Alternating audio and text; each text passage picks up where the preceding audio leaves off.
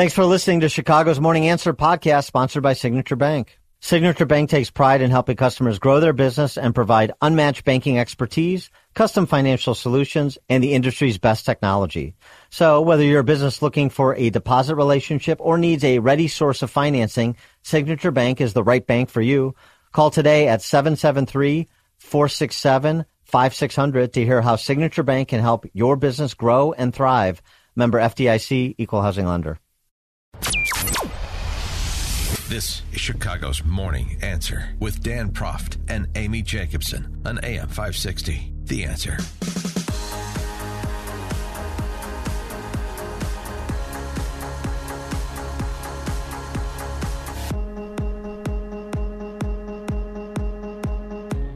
Top of the morning, Dan and Amy. Well, over the weekend, uh, I should mention that Amy's off today, so I'm flying solo. Uh, over the weekend, we, um, as we are starting to get used to doing, sat idly by and watched the ballots continue to be counted in Nevada and Arizona. And uh, as we did, the outcome that we've become accustomed to came to pass yet again, which was down goes Blake Masters in Arizona, down goes Adam Laxalt in Nevada. We talked a little bit about Laxalt on Friday, the expectation that he could get swarmed by the outstanding votes to be counted, and uh, there there were some rumblings from his camp. We talked to Bret Baier about it. He suggested it was going to be very close, and it and it was a few thousand votes, but Laxalt's on the wrong side of it. So the Georgia runoff election matters in terms of defeating Warnock, who's a detestable figure, and getting back to 50 50 in the Senate, but control of the Senate is past post at this point.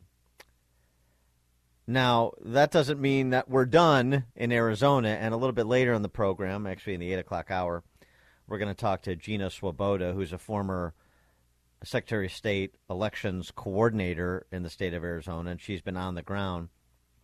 But the thing that is most troubling and baffling to me about Arizona, in addition to just the time it takes to count the votes there in uh, hardly the country's most populous county or the most populous state, the interminable time and all of the malfunctions that occurred on election day with the machines, which we'll get to.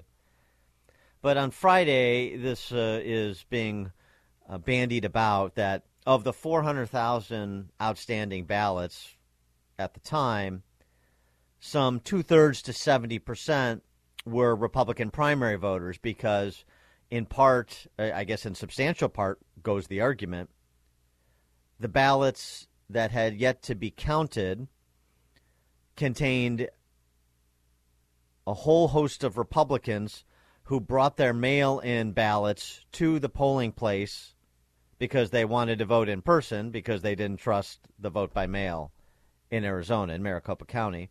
Um, maybe there's some good reason for that.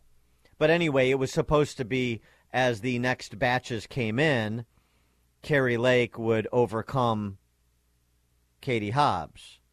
It was even potentially Blake Masters could overcome Mark Kelly if you're talking about uh, two thirds to 70% of 400,000 votes being Republican votes.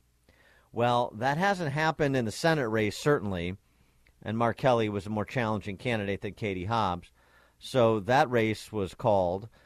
But the uh, Kari Lake race, it's tightened it uh, you know ballooned up to forty some thousand, uh, a forty some thousand vote deficit. Now it's back down to about a twenty six thousand vote deficit, with ostensibly about ninety thousand votes to count.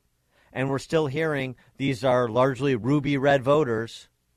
I don't know if I'm believing but this is what uh, Kari Lake had to say over the weekend on Bartiromo. You know, I, I, consider someone's vote their voice. I think of it as a sacred vote, and it's being trampled the way we run our elections in Arizona. I've been sounding the alarm for two years.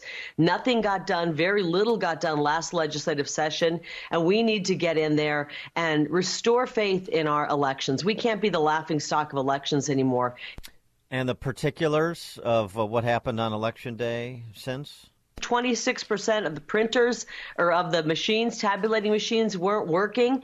We had a third of our polling places with either machines that were down or printers that had no toner or low toner in them. And then we had people putting their ballot into door three, as they call it, because the machines weren't working. And we found out some of those that were to be counted got mixed with votes that were already counted. It is just, it's embarrassing, it's wrong, and we need people who are competent running our elections. This incompetency or maladministration is outrageous. And notice there's no uh, allegation, at least by Kari Lake, of any conspiracy afoot, uh, the manipulation or election tampering. But there is, I think, almost undeniably, a justified accusation of incompetence. And the response from Bill Gates, yeah, that's his real name, who's the uh, uh, chairman of the Board of Supervisors of Maricopa County, is um, this is misinformation by the Republican Party this is an attempt to distract us from our good work by the Republican Party at both the state level and the federal level. Really. Um, this is the, you know, if I disagree with you, you're a racist. If you accuse me of something, I just label it as misinformation and it goes away, just like your argument does if I call you a name. That's the new, I mean, obviously, you've all been watching and listening. This is the new. Uh, catch-all response from the left. It's misinformation, so I don't have to address issues of competency. Competency. Um, if and by the way, the what you heard Kari Lake recount is what has been bubbling up from election judges who actually bore witness to these issues at various polling places around Maricopa County. So it's not something she's invented. She's not making up statistics this is what uh, election judges reported back to Central Command and what Central Command had to concede because it's true. And by the it's misinformation. We're uh, five going on six days removed from the election, and there's two states that are out, or two races that are out. Uh, Murkowski in Alaska, and Kari Lake versus Katie Hobbs in Arizona. 312 642 5600, turnkey.pro answer line, 64636DA, turnkey.pro text line. And, and, you know, again, all of the, and, and, and by the way, here, there's some questions that Republican election observers, uh, particularly like of the official party type and the election lawyers, they need to answer too. Because we're, you know, they have people in the counting rooms. So, how can you understand that this is the sort of generally speaking the distribution of the votes yet to be counted based on where they're coming from and not and be so wrong about it as evidenced by how the tallies have changed when these last couple of batches have been included in the count and then we're we continue to fall back to the position. Well, okay, that's the last bad quote unquote bad batch, and now come the ruby red votes. Maybe, but I got to tell you, how much confidence do you have that Katie, excuse me, that Kari Lake is going to overcome this twenty six thousand vote deficit in Arizona? I don't have a lot. I don't have a lot, just based on recent experience and the way this seems to be going. In in every time there's a protracted vote at the statewide level. It's a little different in a congressional race. At the statewide level, every time, at least in recent memory, there seems to be a contract, uh, protracted vote. Republicans invariably lose. Uh, you know, maybe uh, maybe you'd have to go back to like uh, Bush v. Gore in Florida, and that's only because the state supreme court and then the United States Supreme Court stepped in. And I'm not just going. I'm not just talking about this year. I'm not even just going back to 2020. Go back a couple cycles before that. Norm Coleman in Minnesota with Al Franken. Invariably. Uh, how why this happens so consistently in one direction? It's an interesting question. Mark Southside, you're on Chicago's Morning Answer. Good morning, Dan. I don't I don't think being a Republican we can vote our way out of this. And I still don't understand why in 2016 when the Republicans had all three branches that we did not pass voter ID. That's not controversial according to all the polls. People are for that. And furthermore, look at the election. But, but voter ID where? Wait, wait, wait. Voter ID where? nationwide. When yeah, well, that, that, that that's right? because that that's that's that's because elections are state and local matters, and so the it's a legitimate question you raise, but it should be a question to Republican-controlled state uh, legislatures and governors at the time they had that control, if they didn't affect it, and and frankly, even if they, even if they don't have that control, if they're not making the argument for it, but go ahead. Yeah, look at the results in Arizona for the statewide offices. I don't know if you've looked at them all, but running for state treasurer, they're all important offices. The Republican has a hundred thousand more votes than Blake Masters, than Kari Lake. She has more votes than anybody on that ticket, Democrat or Republican. It just doesn't add up. Well, at- thanks for the call, Mark. I mean, you know, and then the argument goes, well, the Blake Masters and Kari Lake were those are high-profile races that get beyond the generic ballot, and you and they're both associated with Trump. And was that a drag? You know, it's a it's a question. Was it this much of a drag? Well, that's a an additional question. Jim Crown Point. Uh, in the words of uh, Hillary Clinton, we broke through the glass ceiling in the House. So now let's use our power, go after Fauci. Biden, find out what the hell he was doing. Uh, s- uh, take money from the FBI. If the Republicans don't go scorched earth, I'm, I am, uh, uh, I'm going independent.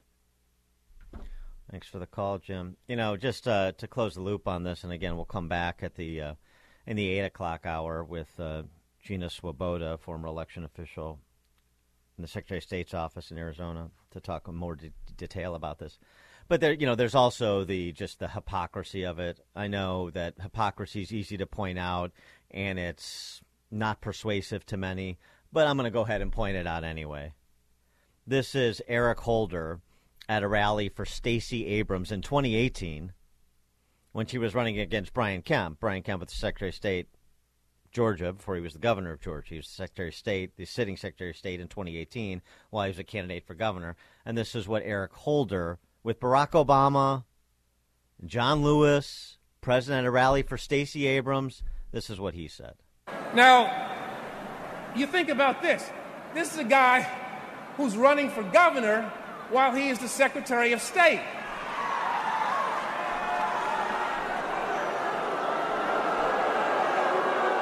Right.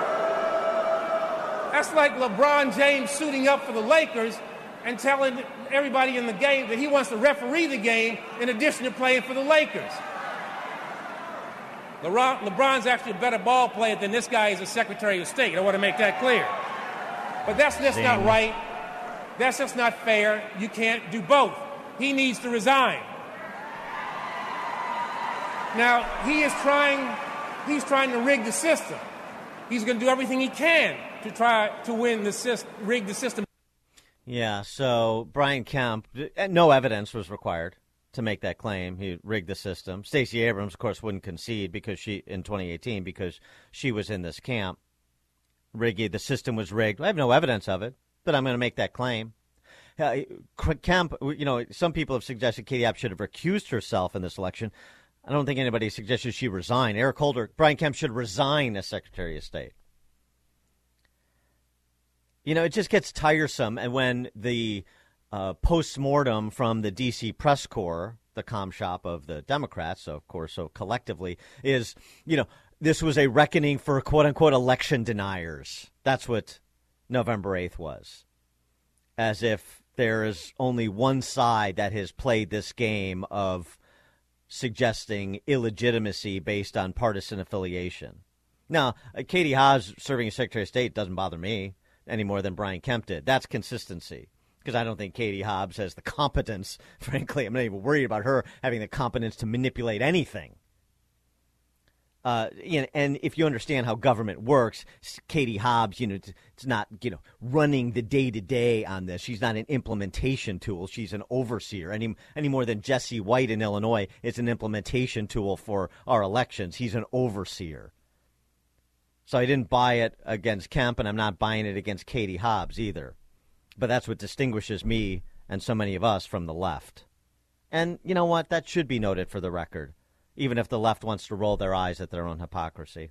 It's like a hot, steaming cup of information to start your day. It's Chicago's Morning Answer on AM 560. The Hey, business owners, is your business and money in good hands? Does your bank invest in your success? Hi, Mike Gallagher here, letting you know that when you need a relationship bank, Signature Bank makes commercial banking personal.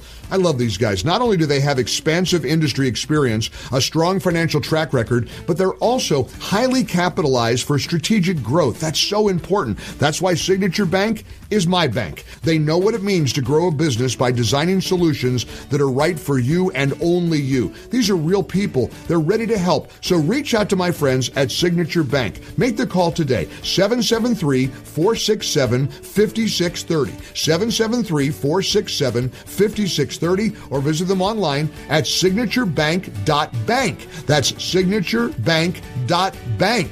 Your business could be Signature Bank's next success story. Go online, signaturebank.bank, member FDIC, equal housing lender, Signature Bank. If you're looking for the latest news, insight into what it means, and the sharpest opinion, there's only one station in Chicago where you can turn, and it's this one. We're AM 560. The answer. Top of the morning, Dan and Amy. Amy's off today, so it is just me, just little old me. So, in case you thought the medical establishment was going to try to regain its lost legitimacy, I bring you a, the latest study published in the New England Journal of Medicine that purports to show that mask policies in schools work to prevent the transmission of COVID. They, I'll get to the study in a second, but they looked at, there's an observational study of some schools in Massachusetts. But in addition to that, in addition to preventing transmission of COVID, they allege, Masks have another magical power. Quoting the authors of the study, we believe that universal masking may be especially useful for mitigating effects of structural racism in school, including potential deepening of educational inequities. So, masks not only prevent the transmission of COVID, they prevent the transmission of structural racism. 312 642 5600, turnkey.pro answer line. 64636DA turnkey.pro text line. And if you're surprised by this, you shouldn't be. Don't forget, COVID did not impact people who were not wearing masks and rioting in the streets of cities around the country in the summer of 2020 because their cause was righteous. So if your cause is righteous, you don't need to wear masks or social distance because COVID respects that. But if you're uh, just a kid in school, then you need to mask up. I assume if you're non BIPOC, so as to prevent the transmission of structural racism, because of course schools are places of inequity, you know, because there's honky kids roaming around. And they're perpetuating that white power structure that dominates K through 12 education, as I understand it. So there's the case for Masks 2.0. I'm on board. How about you? I'm on board, but I, I want to take it further. As I tweeted over the weekend upon learning this study, I was excited. Take it at least a step further if we're going to do Mass 2.0, if we're going to kill two birds with one stone, COVID and structural racism, then let's just be sure. I think that's fair uh, for the non BIPOC students. Blindfold them, plug their ears, put hoods on them as well, just to err on the side of caution. I mean, this is in the name of equity, and there's nothing we shouldn't do to advance the flag of equity, particularly with respect to our kids. You don't want to be participant. You, you don't want to be a participant in advancing structural racism and keeping the the bad old systems in place that leave minority children behind. Now, of course, uh, this is against the backdrop of any number of studies that have come out in the last several months alone, but many more before that. I mean, frankly, in the spring of 2020, when schools started to shut down, there were studies coming out even in the summer suggesting the impact on uh, learning that not being in school was having on kids. But okay. It, so the studies that are coming out now that show kids a half a grade to two grades behind from the school lockdowns with yeah minority children most negatively impacted that is not the result of these school shutdowns and remote learning and remote learning that all sorts of kids didn't show up for, particularly in urban school districts, as has been well documented. These studies that try to quantify the loss of learning, these are to be ignored. Get back in school, put the masks on, prevent COVID transmission, and reduce the structural racism that exists in K through 12 education, which again is uh, maybe a bit surprising considering who's in charge of K through 12 education. That's not MAGA country any more than Streeterville is, but so it's a bit confusing to me.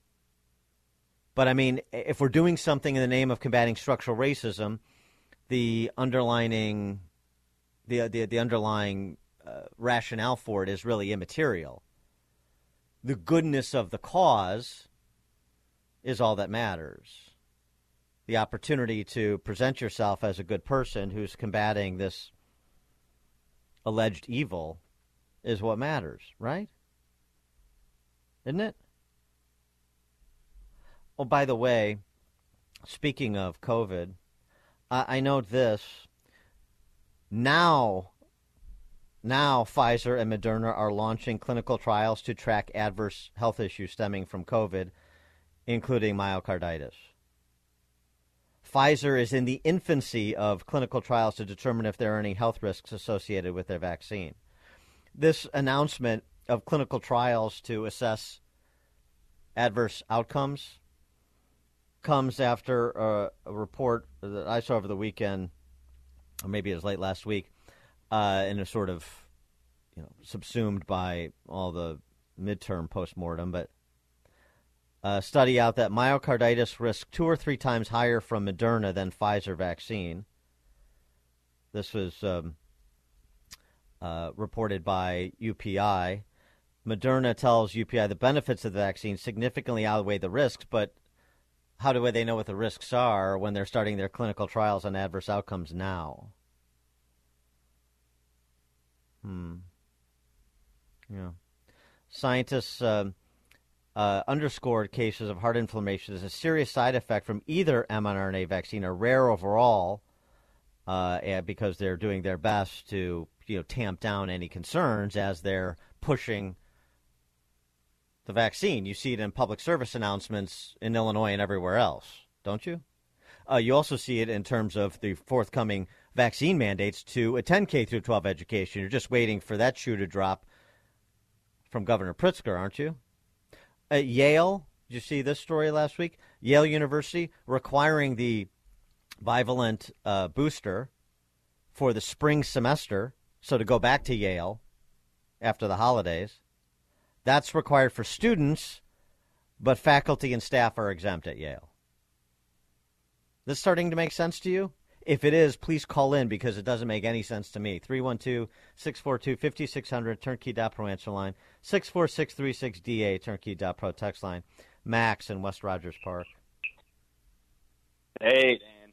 Long time listener, 15th time caller. Thanks for having okay. me on. Thanks for counting. Yeah, not yeah, it's it's very scary and concerning to see how many people wear masks outside because I do I do think masks work as a concept but not when you're outside and sweating and putting your hand in your pocket. And I saw a lady drop her mask in the, the front of a grocery store and then put it back on, which is the most oh. dirtiest part of a grocery store where you're, you're walking on it.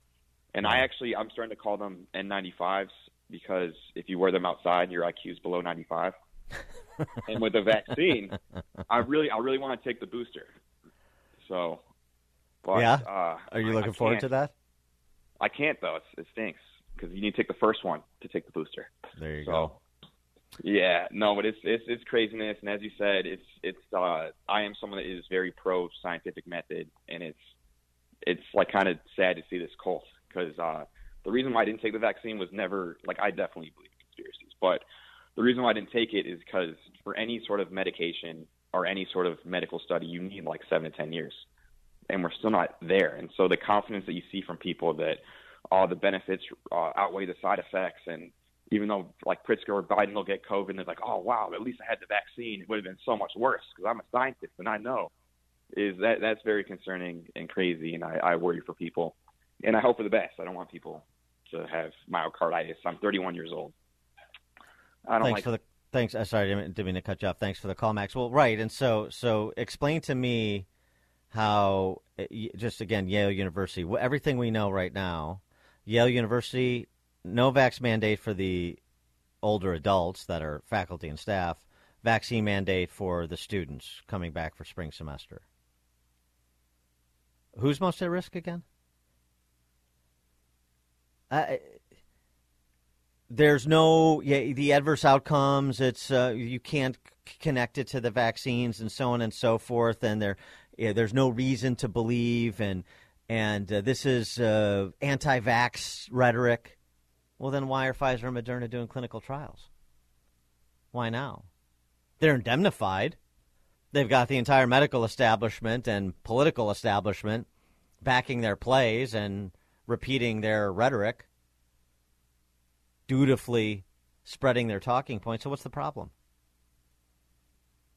Why even bother? Mask study. Why even put out this?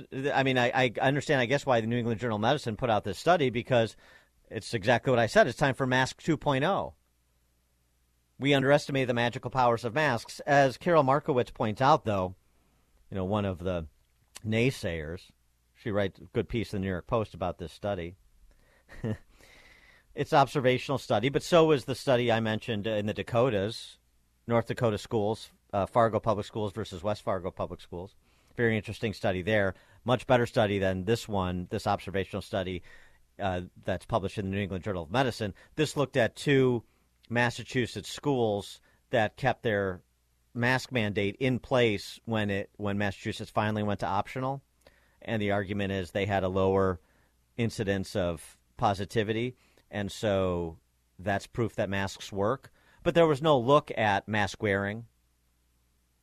There was no looking at mask quality, which has been conceded and then just summarily dismissed. We just conceded by all these epidemiologists that are pro mask wearing, pro vax mandates, but they will say, right, all masks are not equal, but that's not how we talk about it. That's not how these observational studies are conducted, except in the one in North Dakota, where they actually looked at demographics, they looked at the mandate versus the optional, they looked at what the mask wearing uh, policies were in terms of like if, if you see somebody with a mask below their nose, is the is the mandate to go tell them to put the mask above their nose and so on and so forth. The enforcement mechanism, and we saw this in a military study too, uh, a year, year and a half ago.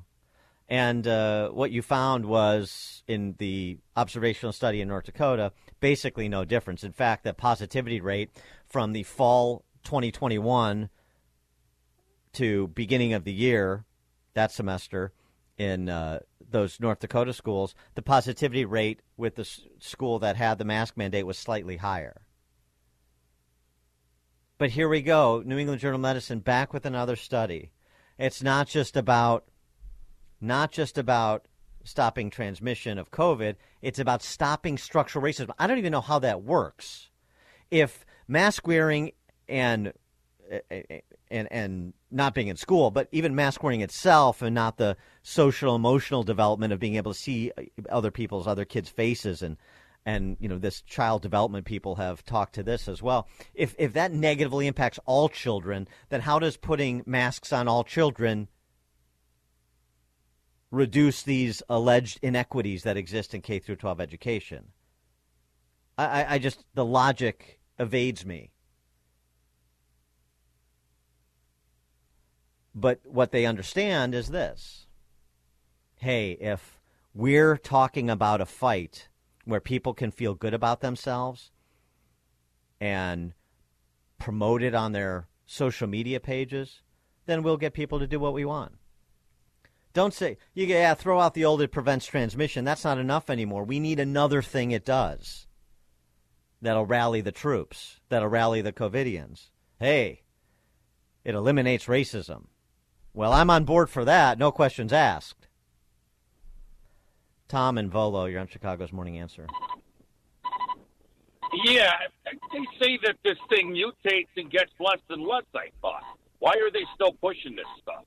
I mean, well, I think me, I just told you, right? I mean, like this. This has nothing to do with science. It mutates and gets uh, weaker and weaker. But not only that, you have most people who've either been vaxxed or who've had it and had it multiple times and built up antibodies naturally. So, exactly, what are we talking about? And you have a population that is not particularly at risk. So, what are we talking about? We're talking about politics, not science. Thanks for the call, Tom.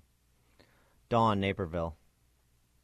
Yeah, wise decisions are never made out of fear. We need to show that to our children. But when you're talking about equity, um, I don't think anything speaks more than the child with Down syndrome who came home with the mask taped around her face. Yeah, Florida. I know you had the dad on. Yeah. But that was heartbreaking and a perfect example.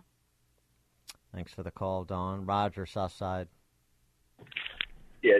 Hi again. Morning. Uh, well, this is the this is the last seeing you know with these midterms not going the way they probably should have, or um, you know they're gonna they're gonna get out there and flex a little more. Let's see. I mean that's I mean here the bottom common line of the left is the passive aggressiveness, and what they do is go out there and push it and push and push it until oh they get shut down or oh they run into the wrong person. Uh, that guy had called I think two calls back who was his 15th call into your show, which is great because you I love your show. Um, ask him if he'd like to buy a downtown bridge in Chicago. well, is, what, what, is, is he like Dr. McCullough's like nephew or something? Oh, I didn't get the vaccine, but, but I'm going to tell you. He's telling you as a radio show host, and all the rest of your large audience. But here, the masks do work.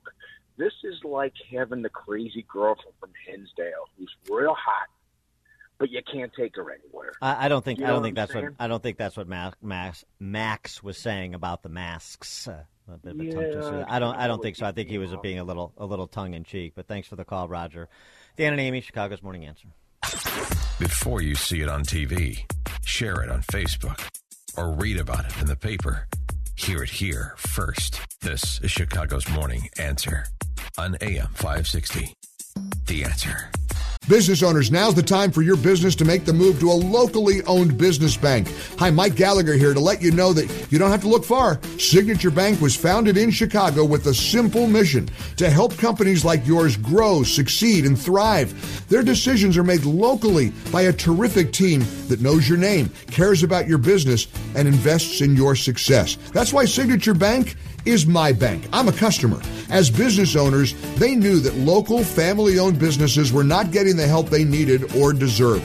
So I invite you to reach out to my friends at Signature Bank today. Write the number down. Remember this phone number Signature Bank 773 467 5630 and learn all about this great bank 773 467 5630 or visit them online at signaturebank.bank. That's signaturebank.bank. Signature Bank makes commercial banking personal. Member FDIC, equal housing lender.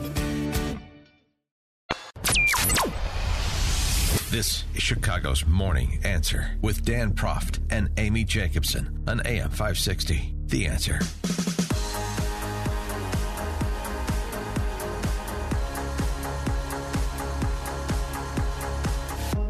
Top of the morning, Dan and Amy. Amy's off today, so it's just me.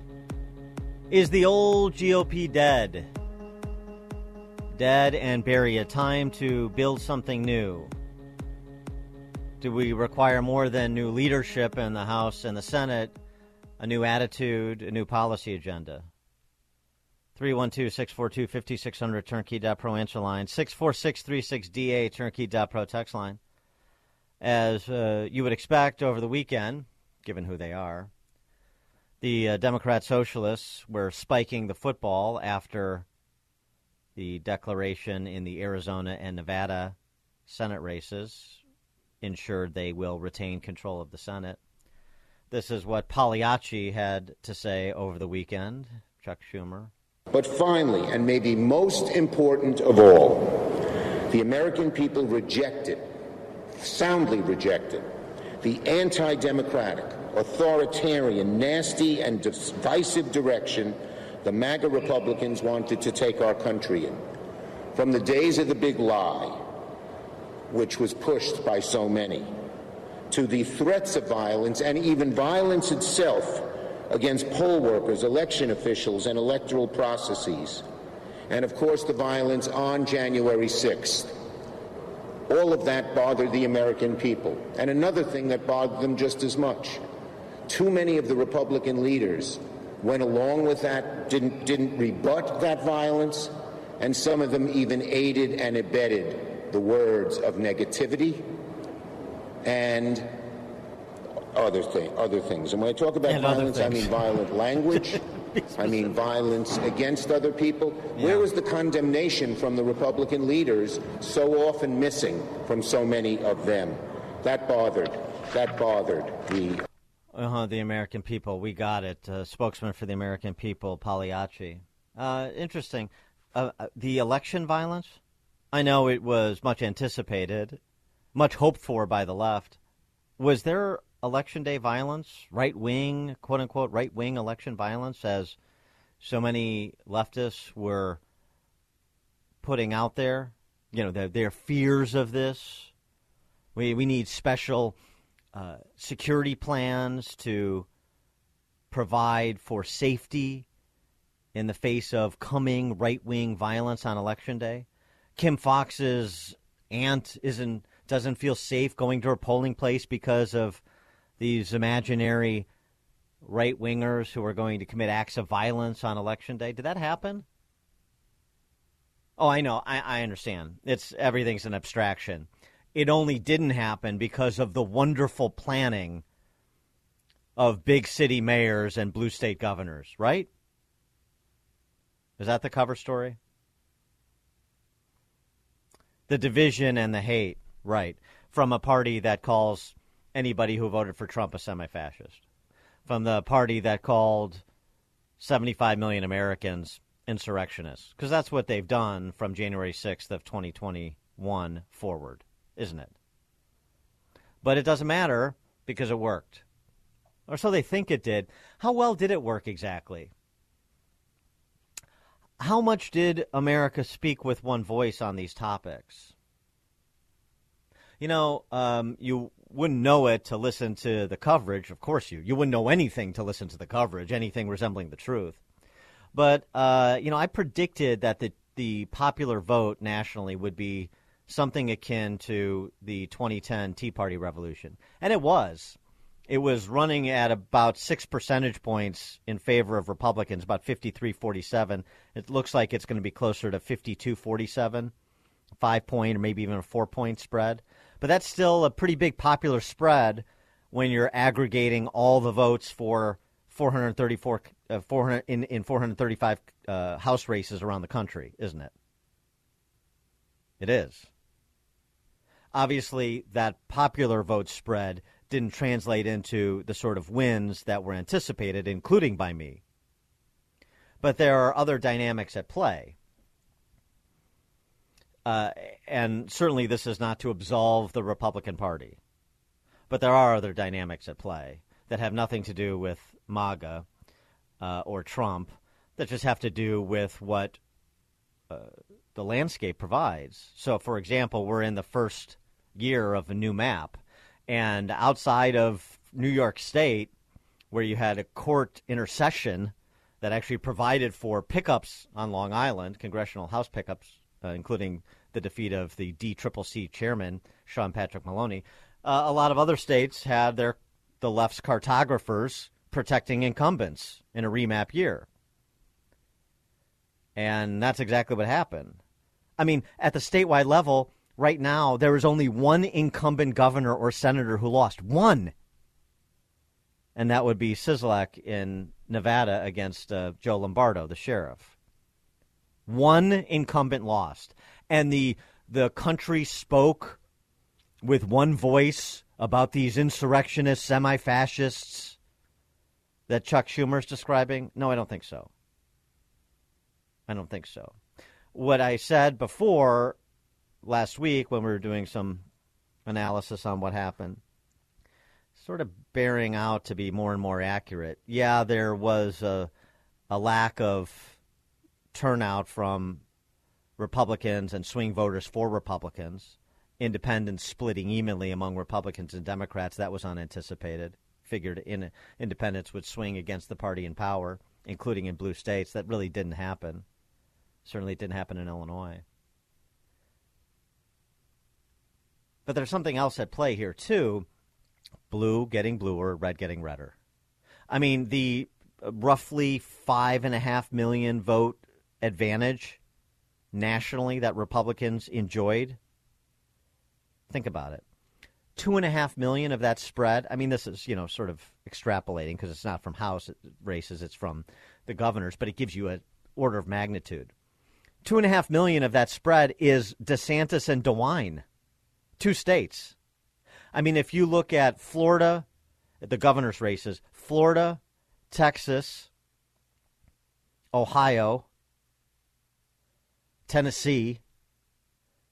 If you look at you know four four or five uh, Dem uh, four or five uh, red states, you're going to see where most of that uh, uh, popular vote advantage resides. And so you saw the same in blue states. It was rally around the flag. So what you have is blue states getting bluer, red states getting redder. So even if there is a bit of a revolt that happens in a blue or a red state. The margin for error has increased at the statewide level because blue are getting because blue is getting bluer and red is getting redder. But uh, I digress. I just wanted to address the Chuck Schumer characterization, which of course is being dutifully rinsed and repeated by all of the assembled parties on the left. But the other matter new leadership, new, new attitude, new policy agenda for the Republican Party. Well, there are some openly calling for it. Josh Hawley literally said the old party is dead. We need a new party. Um, I'm not sure that I'm particularly com- uh, animated by his uh, his tweet. He, the old party is dead. Time to bury it. Build something new. So what's new? Uh, how about to start tougher tariffs on China, reshore American jobs, open up energy full throttle, 100,000 new cops on the street, unrig the system? I don't know. That doesn't sound very new to me, actually. Ron Johnson, the reelected senator from Wisconsin, was on with uh, Maria Bartiromo over the weekend, and he at least wants to push back this leadership vote that Mitch McConnell is pushing for for Wednesday of this week. Of course, let's hurry up and get this done before we have time to uh, for people to start asking uncomfortable questions or considering alternatives. Ron Johnson wants to push that leadership vote off a month. Here's why. Well, I hope not. And I agree with Stephen Miller. It'd be preposterous to hold elections before we even know that we have a senator from Georgia or who our senator from Alaska is going to be. Plus, I agree with Rick Scott. You know, we need to do a real assessment of, of what went wrong you know, the last two years we had, as you put up in, in, on a graphic there, we had a number of our colleagues join Democrats, uh, spending like uh, drunken sailors. Uh, I heard repeatedly when they joined in the, for example, the infrastructure spending bill, rather than repurpose $700 billion from the COVID relief uh, and apply that toward uh, infrastructure inside the conferences, well, infrastructure spending so popular, let, us spend more than a trillion. Uh, that obviously was not a winning message or, or a winning agenda. That was a losing message, a losing agenda, and we need to discuss that internally. We need to have thorough discussions internally. And as I talked to my colleagues before I left town, if I survived re-election, we need a different governing model for our conference that's far more collaborative, that is more business-like. Uh, that's another thing that I liked what Rick talked about you know, as a business person, you come into the dysfunction that not is, is not only Washington, D.C. and Congress, but our conference. I mean, we, we don't discuss numbers. We don't have an organized uh, format for laying out, uh, you know, how we should uh, come down, you know, how we should set agenda on some of these major issues. Yeah. So we need serious discussions. We can't have those in a couple days. That's going to take about a month. And I think Democrats are smart in terms of delaying their elections till, I think, the first week in December. We ought to follow suit. Mm-hmm. One other issue, just to get it out of the way, that's being repeated by all the trained SEALs, both sides, because it serves their interests, some on the Republican side too. Candidate quality. Just bad candidates. Um, yeah, I mean, there were either some candidates that uh, could have been better. There were choices in the primary that were made in some states that I would have made differently. But really, candidate quality. John Fetterman was a superior candidate. That's why he won. Does anyone believe that? Or does uh, do people believe that Pennsylvania Democrats have decided they would vote for a turnip over a Republican? Do we understand, at least for the time being, that Pennsylvania is a blue state? Katie Hobbs, that's a good candidate? Really? Somebody who didn't have the gumption to debate her opponent, to stand and deliver. And by the way, even when she was by herself with on friendly cable news talk shows with friendly hosts. Were you impressed? Did you say, "Wow, that is somebody who's really sharp"? I mean, you want to talk about like a Wes Moore in Maryland, the Demo- the newly elected Democrat governor. Say, okay, you know that's a pretty good candidate, even though he's sort of doing an Obama 2.0 uh, pantomime, if you will. But but that that's you know that's guy a guy who's got a resume and you know some questions about his resume to some extent, but he's got a resume. He's sharp. He's energetic. Uh, Katie Hobbs, J- John Fetterman. Oh, how about Beto and Stacey Abrams? 0 for 3 and 0 for 2. These were cause celebs for the left. Nobody's on the left is saying bad candidates, Beto and Stacey Abrams. So, yeah, candidate quality matters. I'm not dismissing it, of course. You want candidates that are competent and accomplished and quick on their feet and good fundraisers. But there are other factors at play, too. Everybody wants to just pick the variable that they like the most in service of their interests rather than doing the sort of larger analysis that contemplates all the dynamics. Like, for example, in Arizona, how Blake Masters got outspent about six to one, about 70 million to 12 million. You know, at a certain threshold, they're diminishing marginal returns to money, but when you're getting outspent five, six, eight, ten to one, that matters. it's impactful. It can push your message to the margins. It can also, when you have that money up front, uh, your opponent can do a good job defining you before you get to define yourself coming out of a primary, which happened in some of these races, including in Illinois. So I think it's a little bit more complicated equation than a lot of these pundits and uh, and particularly the establishment types want to make it. And I think the Ron Johnson pumping the brakes there and saying let's have a, a deeper dive on this and let's also look back at the choices we made uh, some of those in the Republican caucus made and what they were supposed to deliver versus what they actually delivered. If we throw in with Democrats an infrastructure, which just means, you know, backdoor Green New Deal, silly spend, then uh, the electorate will see how constructive we are and we'll bring home the bacon for our states and everything will be great. And is that really what it turned on? No, of course not. Does do elections ever turn on infrastructure spending at the statewide level or as a party brand? Come on. That's just a, the a patina that's put forward to cover their appeal for a very, very sort of low down appeal to special interests, paying off people that will turn around and financially underwrite them. And that's what Ron Johnson's getting at, and he's right to get at it. Nick, Northwest Side. Hey, Nick, you're on Chicago's Morning Answer. Nick. Nick, going once, going twice. Yeah, yeah, yeah. yeah. Oh. I'm sorry, man. Yeah, you- yeah. This is Nick. Go ahead. Okay.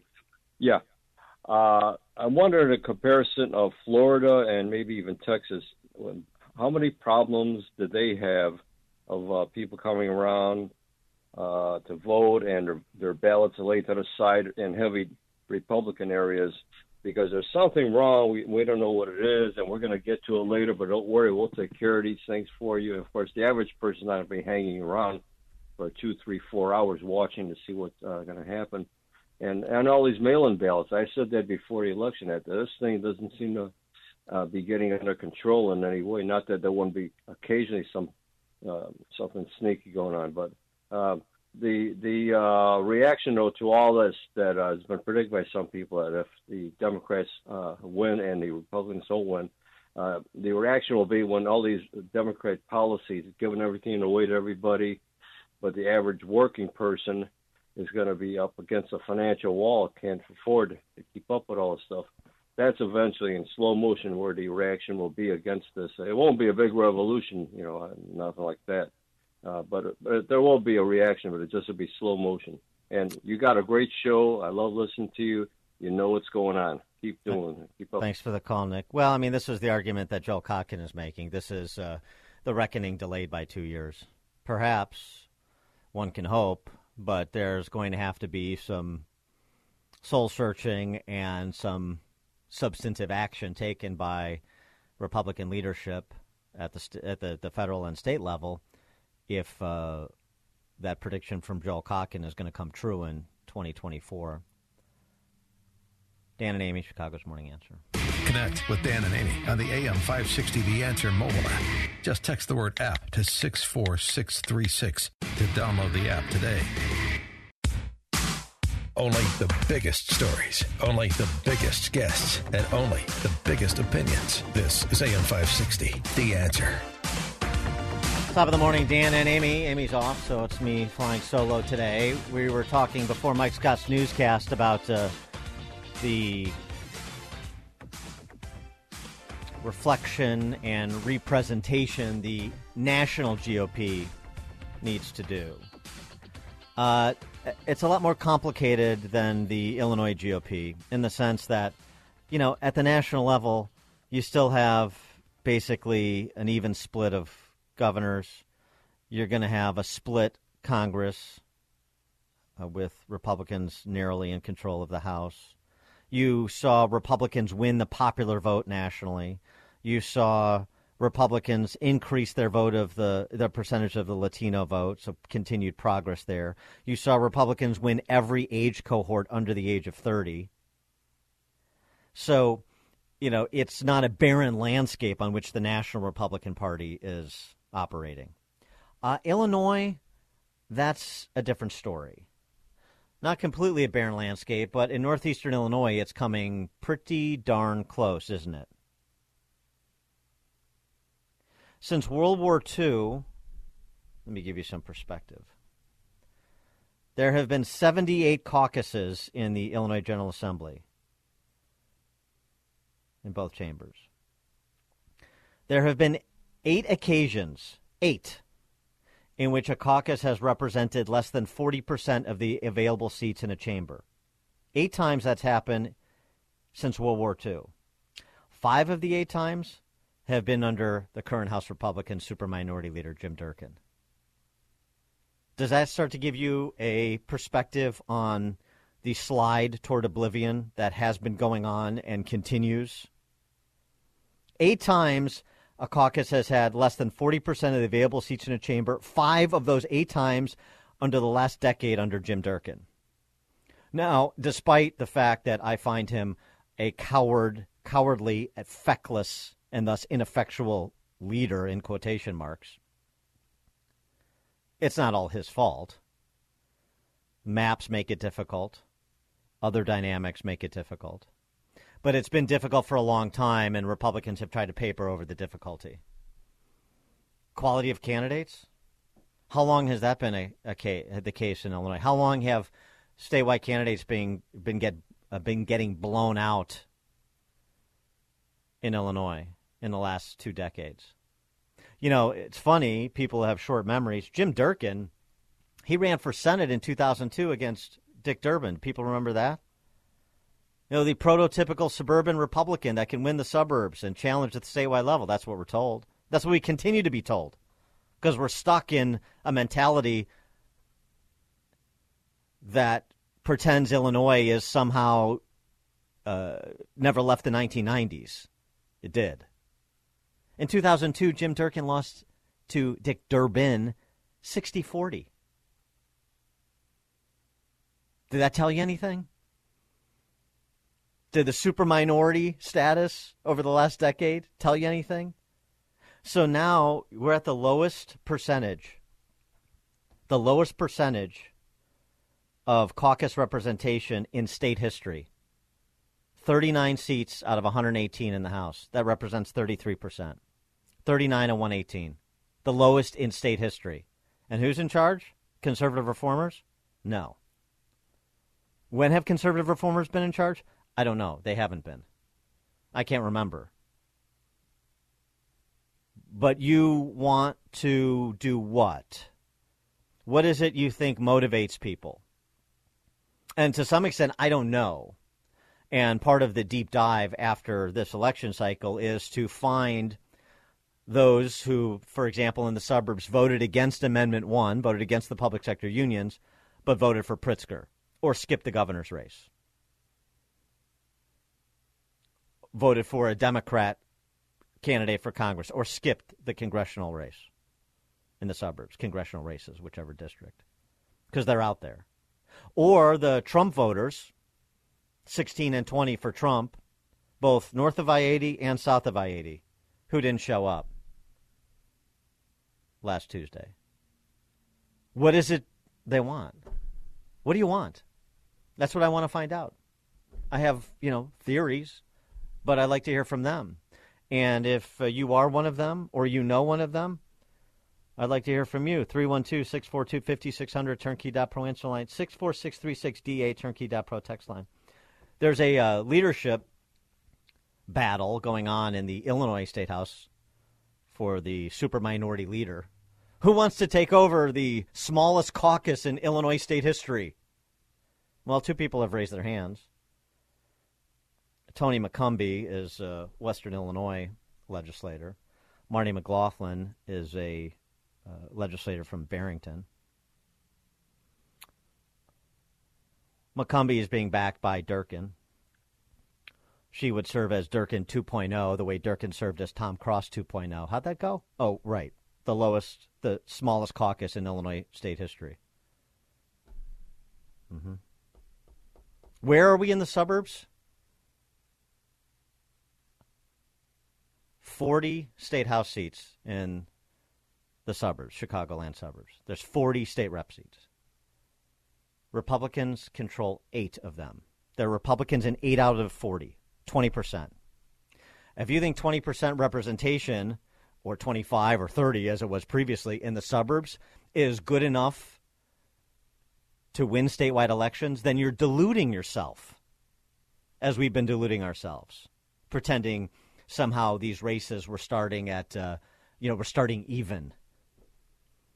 And if you think what we should do what so many of these suburban Republicans have been doing for the last many cycles as they their caucus continued to shrink is just worry about doing whatever and saying whatever we need to do to uh, uh, uh, work with the Democrats to adopt their positions to vote for their bills to protect one person's little fiefdom or to watch that person protect attempt to protect their fiefdom by throwing in with the other side on core issues, if you think that's the approach, well, then here's the result.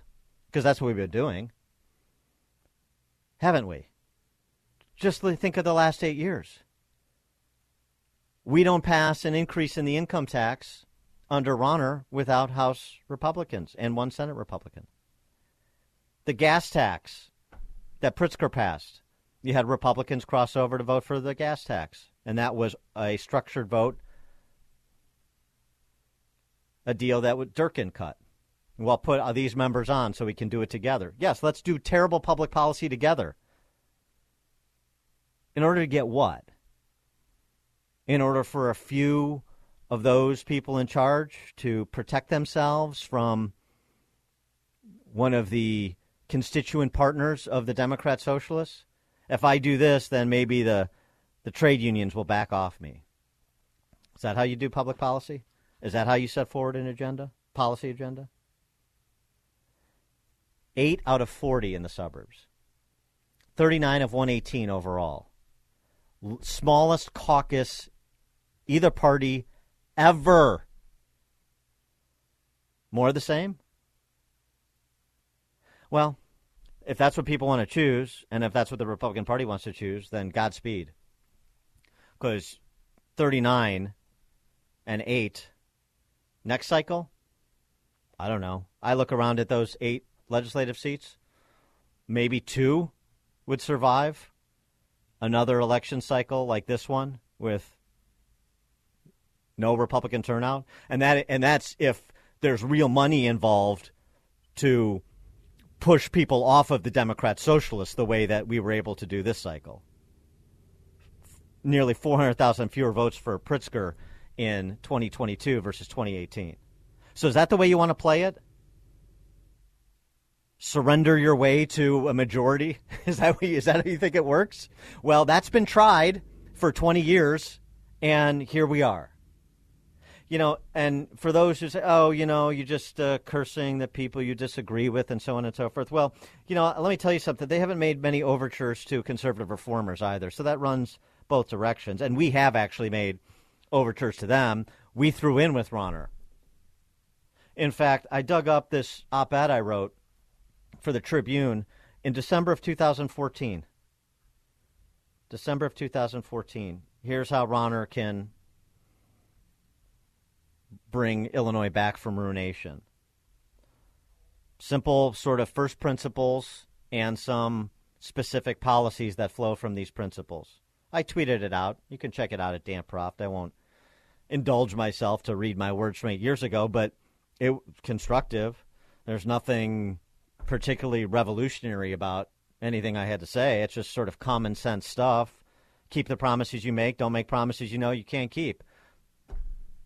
Well, Rauner promised that he'd have no social agenda, and he signed a law to provide abortion on demand all nine months taxpayer funded. He promised to get uh, the state income tax back to 3%. Instead, it went up to 4.95%. That doesn't work. Not to mention sanctuary state and so much else.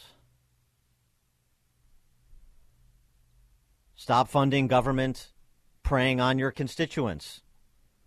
Stop pretending we can fund core operations of government or should even try with sin taxes and gambling and drug legalization, for God's sake.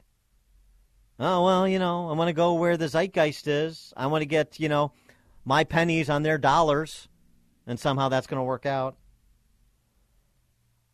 Any where's the Republican plan on the affordability of college education here?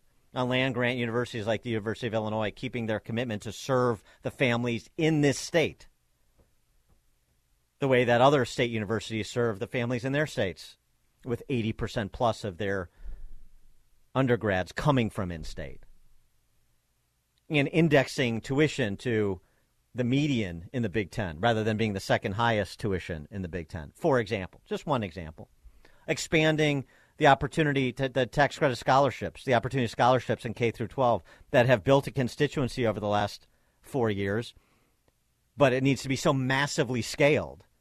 Relentlessly pushing this idea, even if you can't, because you know you can't pass it through the General Assembly with super, super majorities. But you have to articulate the positions, what you would do if you were put in charge. Instead, we run elections for decades, and I've decried this for a long time, that we're not Mike Madigan, and that was going to be good enough. And then some say, well, I'm not Mike Madigan, and I'm not Trump. Oh, I'm not Mike Madigan, and I'm not Pritzker. Who are you? I know who you're not, or who you say you're not. Who are you? Why are you here? What do you want to do? That's what I think people don't know. Now, this time we had the Safety Act. And we still do because it's pending in a Kankakee Circuit Court and it's pending its uh, take effect date of Jan 1. And that is a good referendum question. And that does make it clear on that particular issue of personal safety where Republicans are, which is on the side of providing uh, recompense to victims, justice to victims, and protecting law abiding as many of the law abiding as they can from becoming victims. Whereas the left is pro lawlessness. The left is by that the Safety Act, as one prosecutor told me, is more interested in writing laws to protect gangbangers, which is what they did. That's pretty clear. That's a bright line. That's a start. But it's only a start. So you want to do I mean this is the the Republican Party's choice. You want to continue to put new people forward every decade that are just facsimiles of the previous people in terms of approach and frankly skill sets, capacity. Go ahead. You'll have no chance other than to further shrink your caucus. And it can shrink further still. I'm sure many people didn't think, oh, over the course of the last decade, next decade, we'll go from 45, 46, 47, 49 to 39. It happened. And you think that uh, the rest of the suburbs won't fall and the margins won't continue to increase? Why? Why wouldn't they? Especially in the suburbs. You know, there's that old saying about keeping up with the Joneses in the suburbs all cliches are true. You don't think there's a mob mentality in the suburbs? Go where it's cool. Do what's au courant. That's vote for Democrat socialists. And who has tried to draw a line and stand that line in the suburbs? Eight out of 40, not going to fly. not going to fly if you want this state to be a place where you may be staying, where your kids are staying, or anybody else from outside is coming.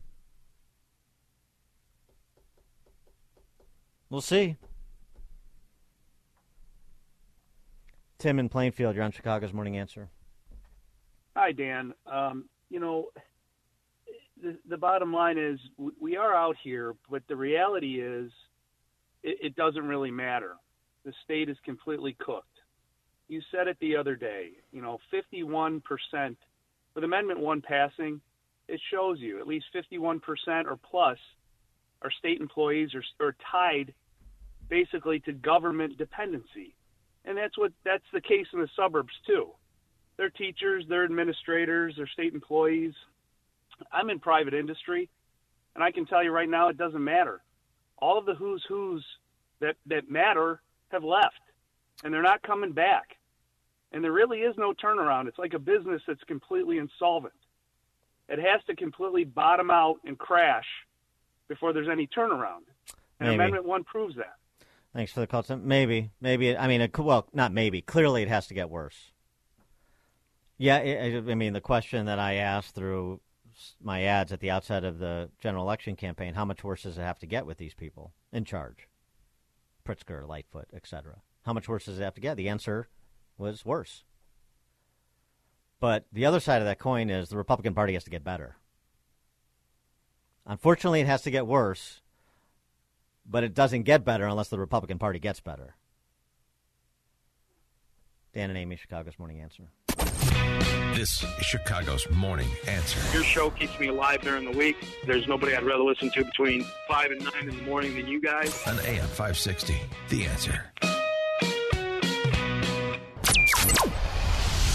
This is Chicago's Morning Answer with Dan Proft and Amy Jacobson on AM 560. The Answer.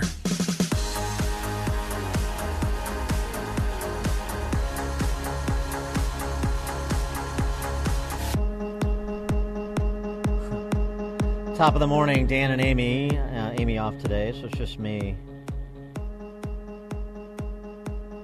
You know, I uh, stood on a dais with. Uh, Deus. potato, potato. With Adam Kinzinger when he first ran for Congress.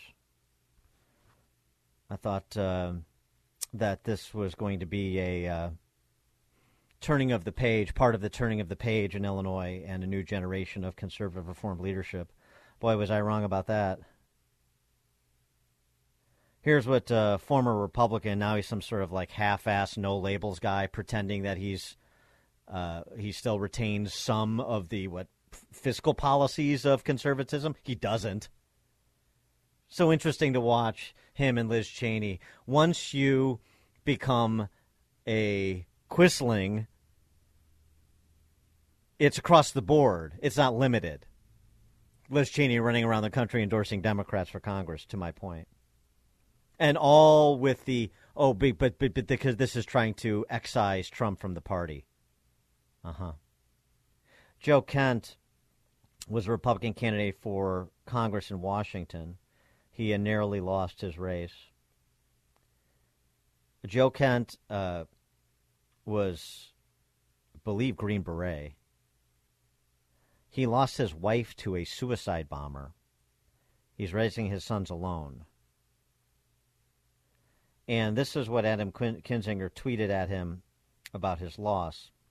Losing sucks, I'm sure. I've never lost, but I'm sure it does, loser. White supremacy doesn't just win doesn't just doesn't win races like it did in 1921. Enjoy never being in Congress.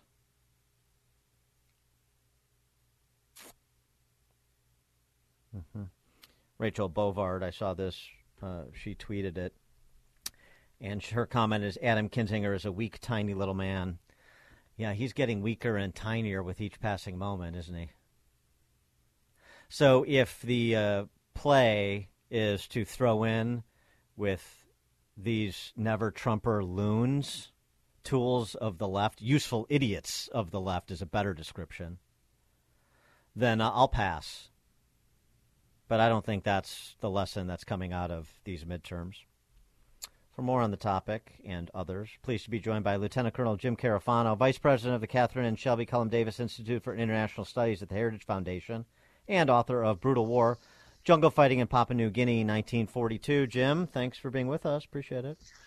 Yeah, you know, it's an interesting topic that you, you raised this morning because just the other day I was talking to a, a very dear old friend who is a, a congressman uh, for many years in Washington D.C. and and I asked him. I said, "Look, I have a I have a not a theory or but a view, and, and you've been in Congress. I want to share this with you. You tell me if I'm just if I don't know what I'm talking about because I've been here for 20 years and I've, I've never been a member of Congress, but I've watched them come and go, right?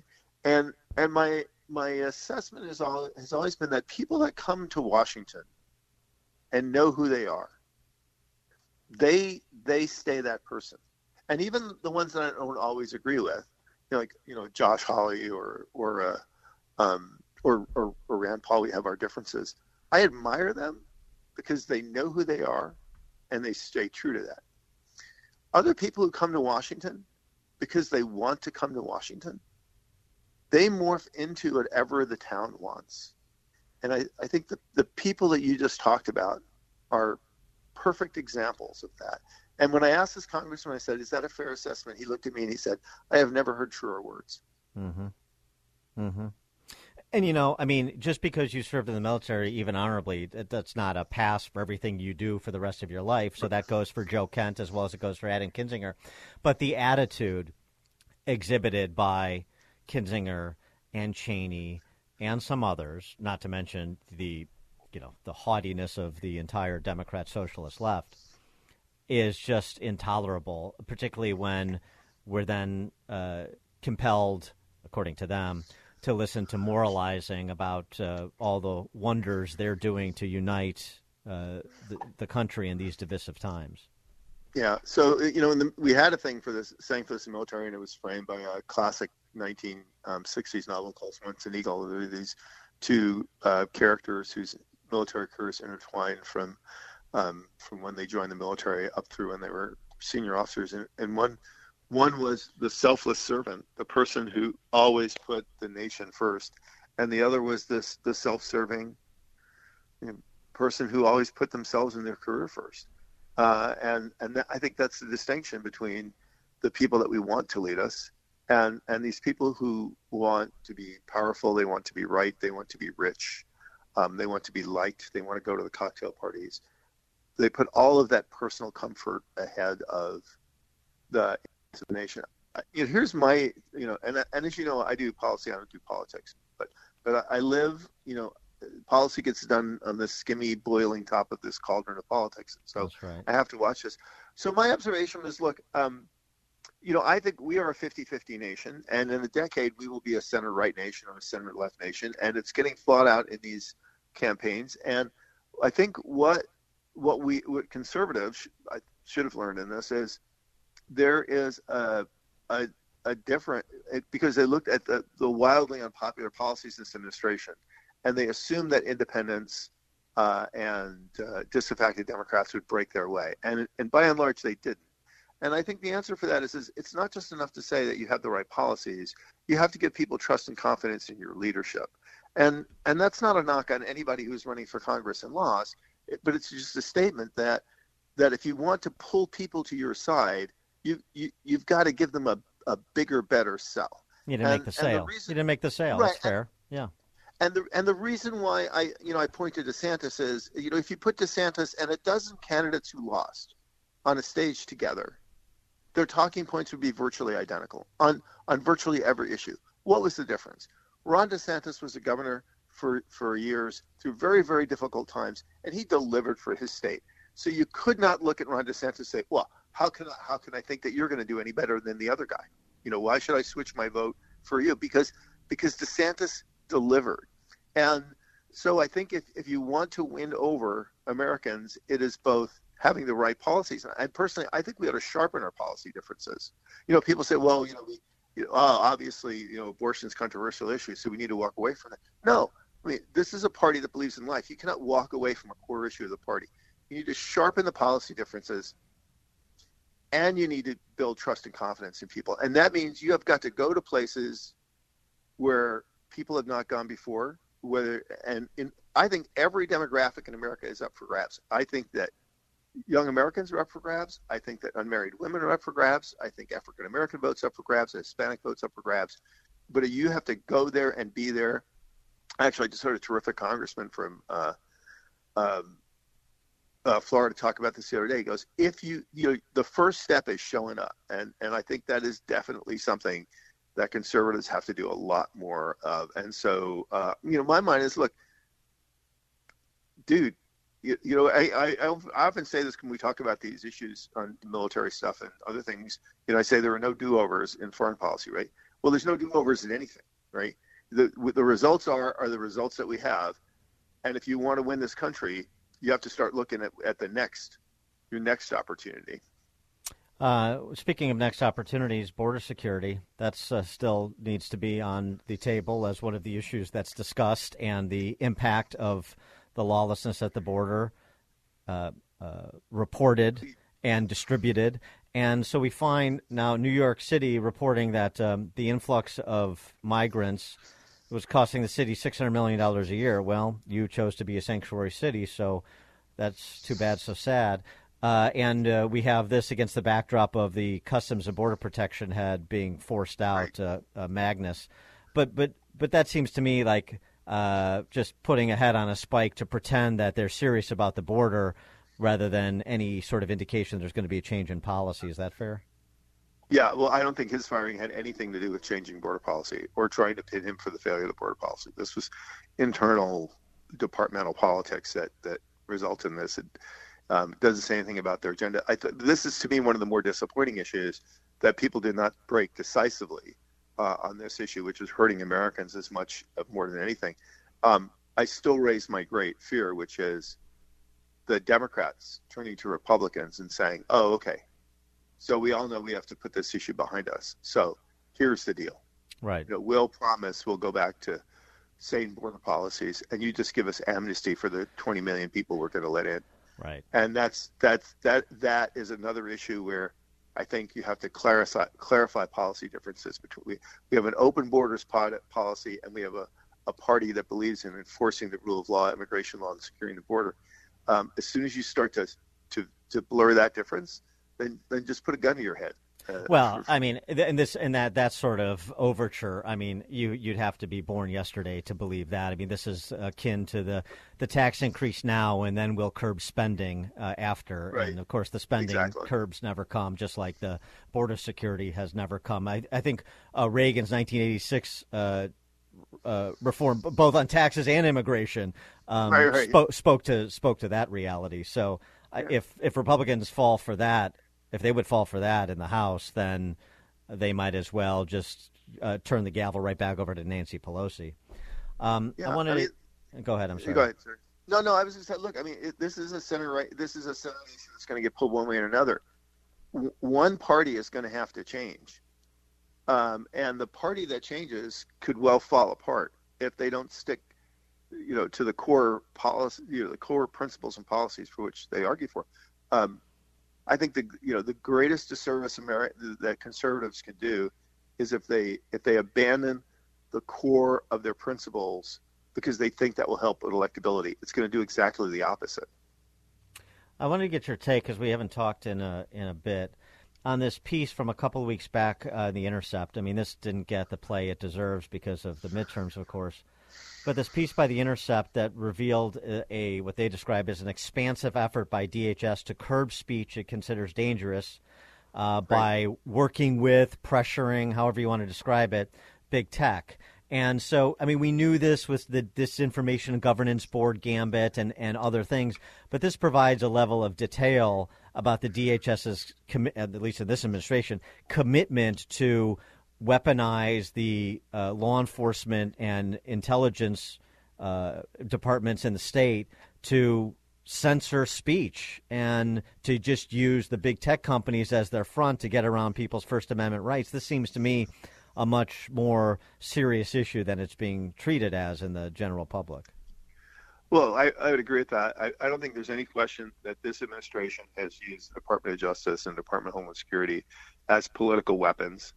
I, I just think that's factually demonstrably true. Uh, and uh, and and and you know, for me, for somebody that's worked with the Department of Homeland Security since its inception, that's been on the Homeland Security Advisory Council for three different secretaries of Homeland Security, both Democrat and Republican. Um, when people didn't want to form this department, this was exactly the arguments that they made is that it would be a monstrous element of power that would be completely abused you know my counter argument was okay we have real issues to do here just like the department of justice. We, we have to fight criminals. We have to keep america safe.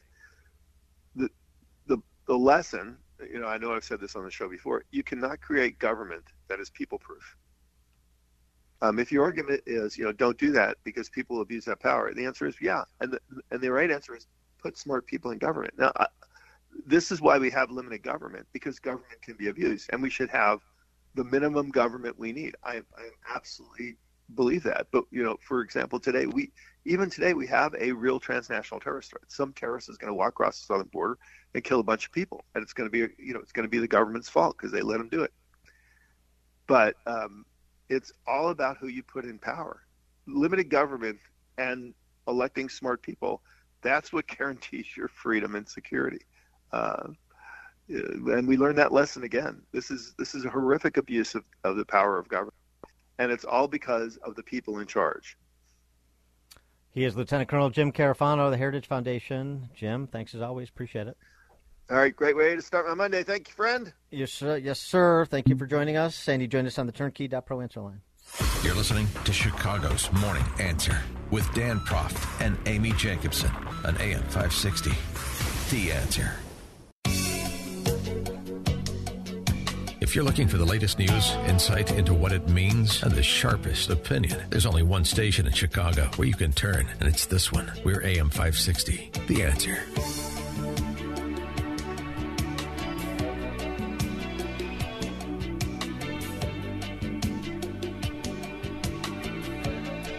Top of the morning, Dan and Amy. Amy's uh, off today, so I'm flying solo. This uh, story of the meltdown of FTX, crypto trading platform, and uh, the and, and the disgraced founder of it, Sam Bankman Fried, who we're finding out more and more about with each passing day, including where he directed his tens of millions of dollars in political donations. That would be to Biden and the Democrats. But certainly, those some of those who are in the industry had uh, expressed a healthy level of skepticism about FTX and SBF. One of those, Mark Cohodes, is a veteran short seller. He was on a show called Hedgeye, which is run by a guy who does market research for hedge funds, talking about SBF and FTX a month ago. So before it all came crashing down. And uh, here's what he had to say. Pretty entertaining. Who the f- has mentored SBF? Where did he come from? He was a washout from Jane Street. When anyone tries to pin SBF down on where he made his money, you can't get a cogent answer. You needed real money up front in the place on this country crypto arbitrage to make big money. No one in their right mind would ever give you the money. So, who funded this trade for you? And you know, get to to his point. Here's an interview of Sam Bankman-Fried uh, where he's asked about the financing. Where where did all this money come from? And listen to his answer to Cohodes's point. Normally, when people start companies, they get venture capital money, yep. and those venture capitalists own a piece of it. Did you get venture capital money? I not for Alameda. And what we ended up doing was basically cobbling together lines of credit and, and other things from various sources, trying to sort of snowball and be able to, to, to build on ourselves. Lines of three, lines of credit and various other things going back to Cohodes and his reaction to answers like that. You can't get a real answer. And his partner is a guy named Gary Wang. And no one can find on Gary Wang. You look up Sequoia stuff, there's a picture of Gary Wang of his back facing a computer. Gary Wang is the same CTO or the Chief Technology Officer of FTX? Allegedly. They hired a Chief Regulatory Officer who was part of a card cheating scandal, and his name is Dan Friedberg. And if you hit up Dan Friedberg's LinkedIn, there's no mention of his time at, a, at the poker site. To be head of regulatory at FTX and have this in your past and cover it up, who the f- runs FTX? You got a guy who sleeps on a futon in the Bahamas, whose chief regulatory officer has his hands all over a poker cheating scandal. He met his partner at a summer math camp in Canada? Wang, who the f- are you? None of these people could run a lemonade stand, let alone an exchange. The fact that his, his dad's involved in law or teaching at Stanford Law, I think is more ground cover for what I really think is going on here. What has SBF done? He hasn't done in his life. He can't explain what he's done. And he puts up billboards of himself. He's the number two donor to the Democratic Party. This is a 30 year old living in the Bahamas operating offshore. Why? What's your cause? And on the other side, you have Tom Brady and Gisele doing their ads. Everything reads like this thing is a complete scam. And uh, now we find the, uh, the, the allegations of commingling of customer funds between FTX, the platform, and Alameda Research. And who's over at Alameda Research? a 28 year old who uh, Sam Bankman Fried, main CEO, named Caroline Ellison. And now, you know, I'm sure she's a smart person, just like SBF. She got a degree in mathematics from Stanford, but she's 28 years old. She's running $20 billion, and she's posting things like this online.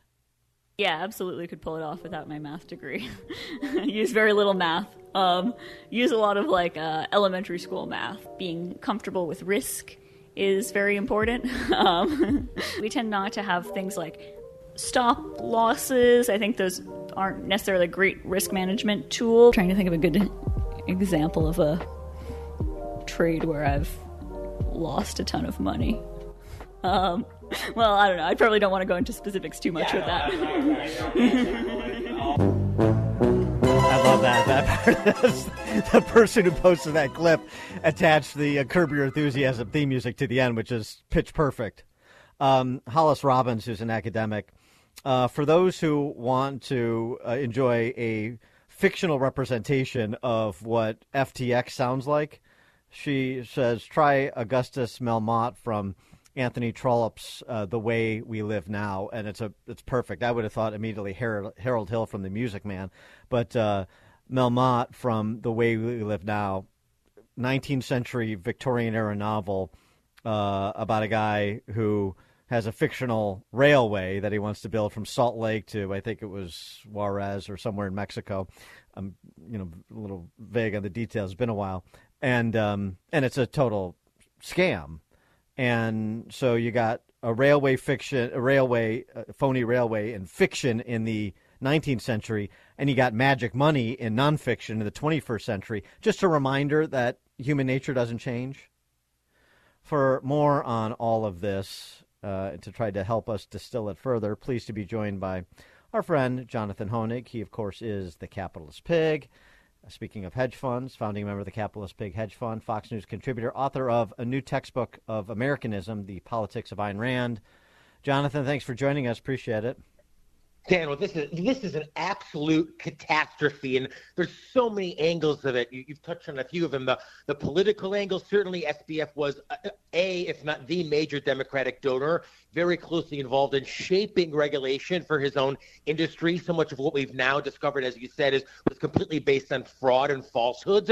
There's also a real terrible economic loss here. I mean, Dan, this this isn't just SBF who lost uh, billions of dollars of phony money. You've got hundreds and hundreds of thousands of individual investors, small people who had, you know, a few hundred, a couple thousand, maybe ten thousand dollars locked up and now in effect gone, not just on this FTX platform, but in some of these what they call I don't know, you can't say the word, but maybe you can say shite coins, these kind yeah, of meaningless, right. funny coins that the FTX was populating and, and, promoting out there. People have lost a lot of money, and Dan, at one of the worst times economically that this country has had in decades. So this is a terrible, this is fraud, and it's a terrible travesty on so many American investors. Well, I mean, and you know, um, the, that uh, short seller uh, mentioned Sequoia.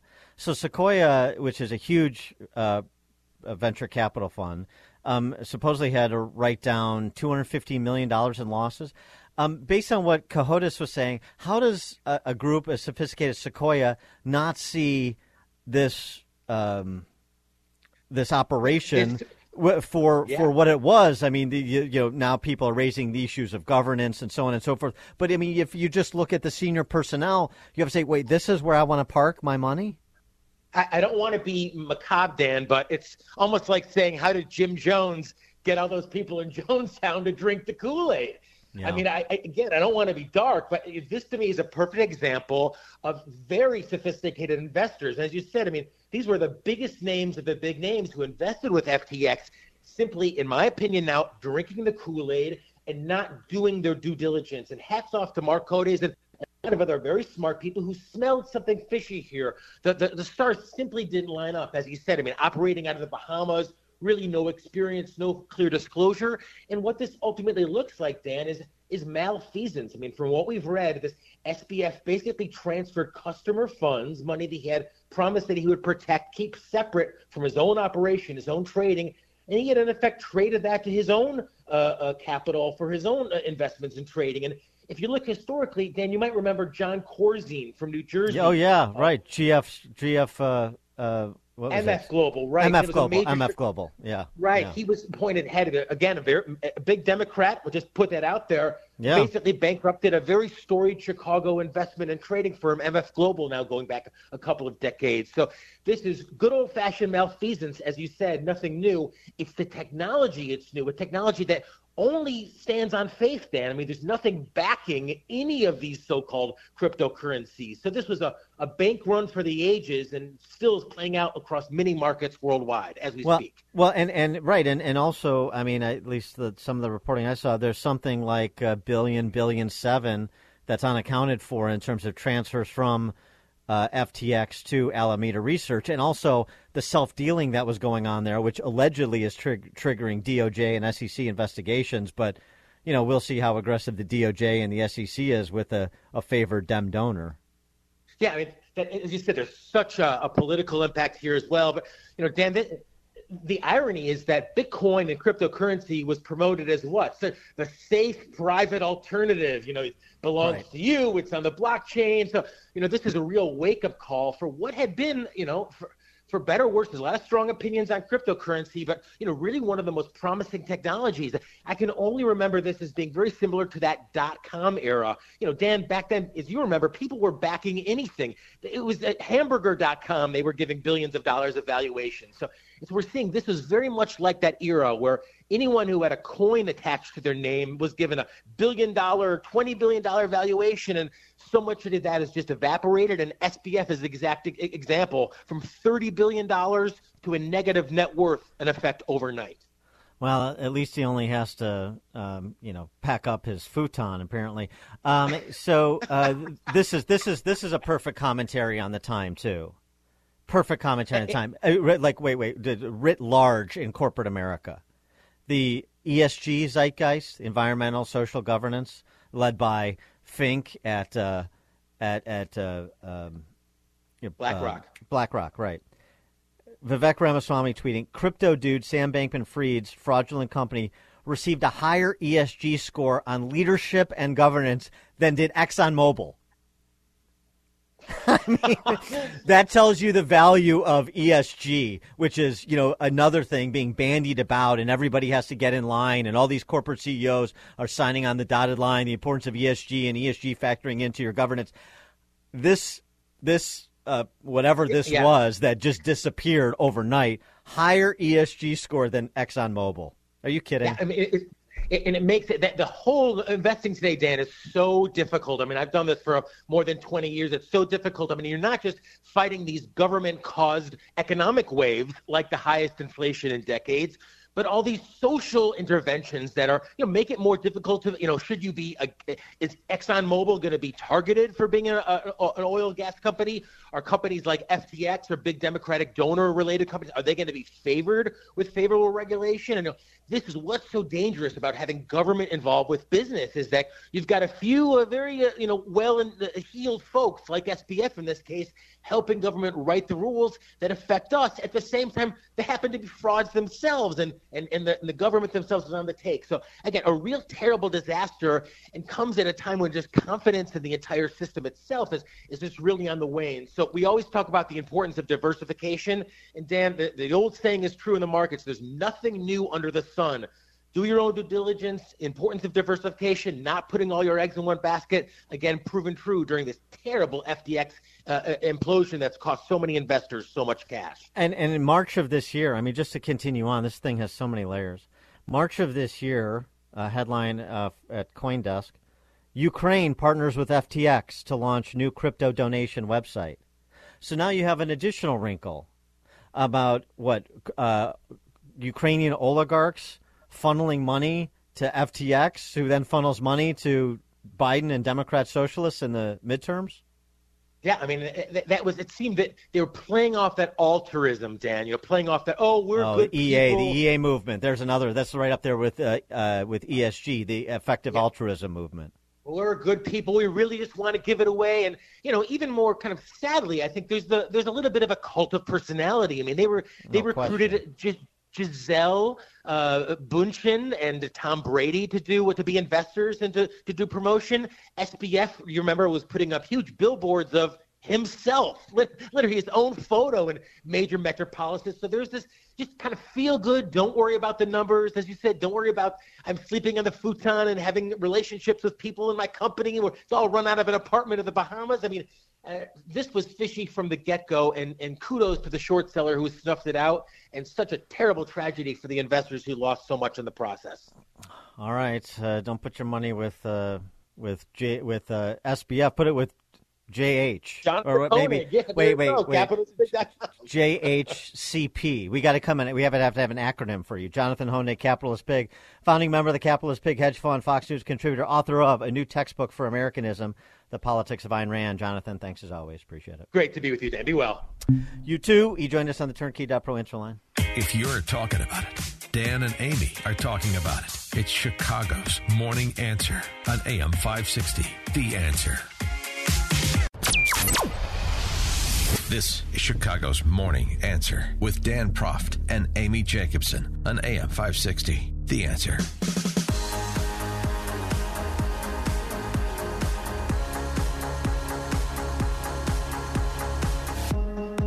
Top of the morning, Dan and Amy. Amy's off today, so I'm flying solo. We've started the show today talking about the election results over the weekend in both Arizona and Nevada with uh, the declaration that Mark Kelly won re-election in Arizona and uh, Cast, Casto. Uh, uh, am I forgetting her name? Uh, Masto. Uh, Mas- Cortez Masto, that is, won re-election in Nevada.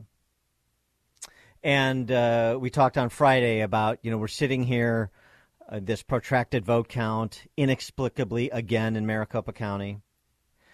And the reporting that we heard, we talked to Bret Baier about it a bit, that uh, the Laxalt folks were a little dicey about the remaining ballots to be counted, where they were coming from, and what their chances were well, it was starting to look like it was going to be close to bad, and it turned out to be precisely that close but bad.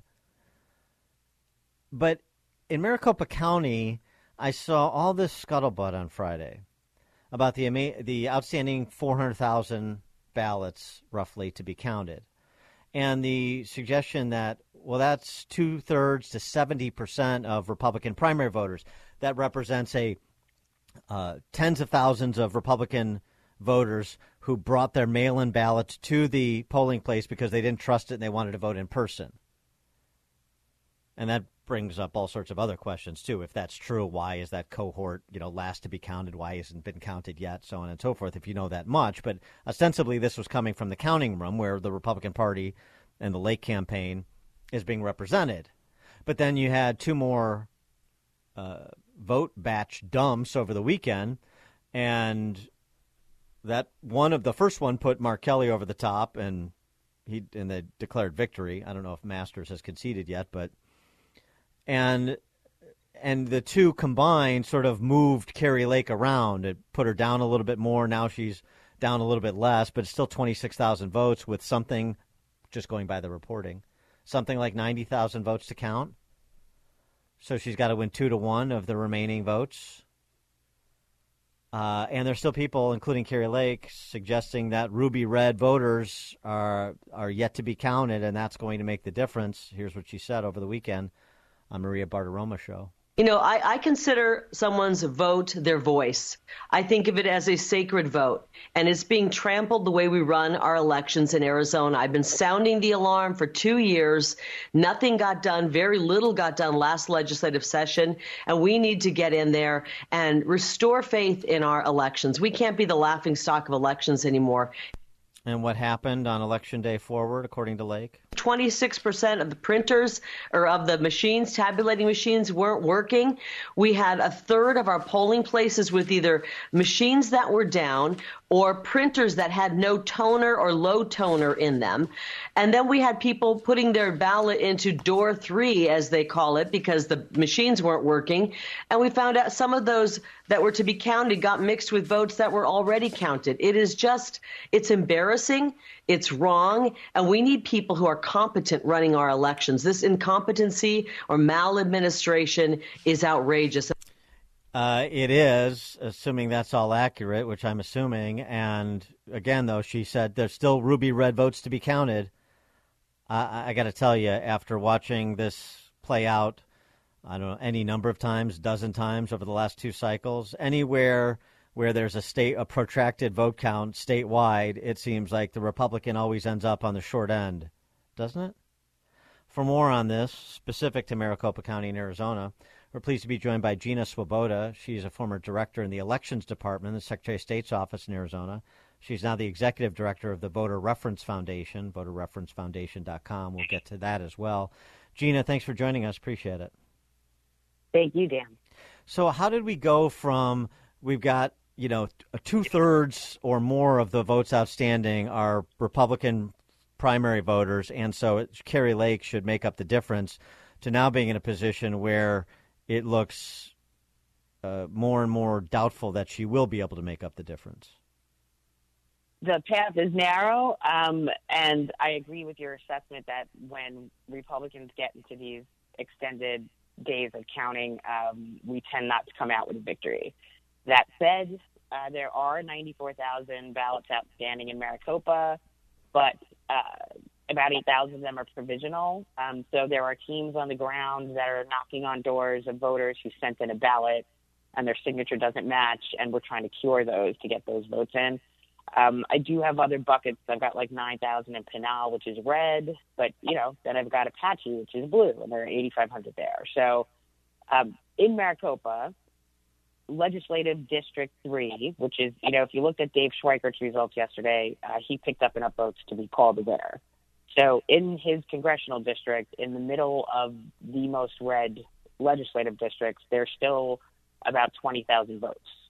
Um, that said, you know, again, everything's got to line up the right way. The problem is we can't get into this situation to begin with.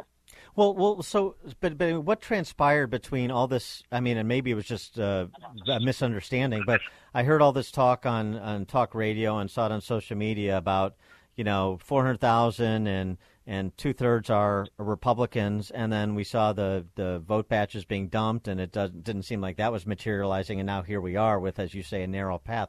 What what was misunderstood about what was happening uh, going into the weekend? Uh, so I, I wouldn't characterize it as a misunderstanding. Um, there were a, a, over 300,000 voters that were red voters that voted in the primary whose ballots still had not be, been counted uh, on Friday.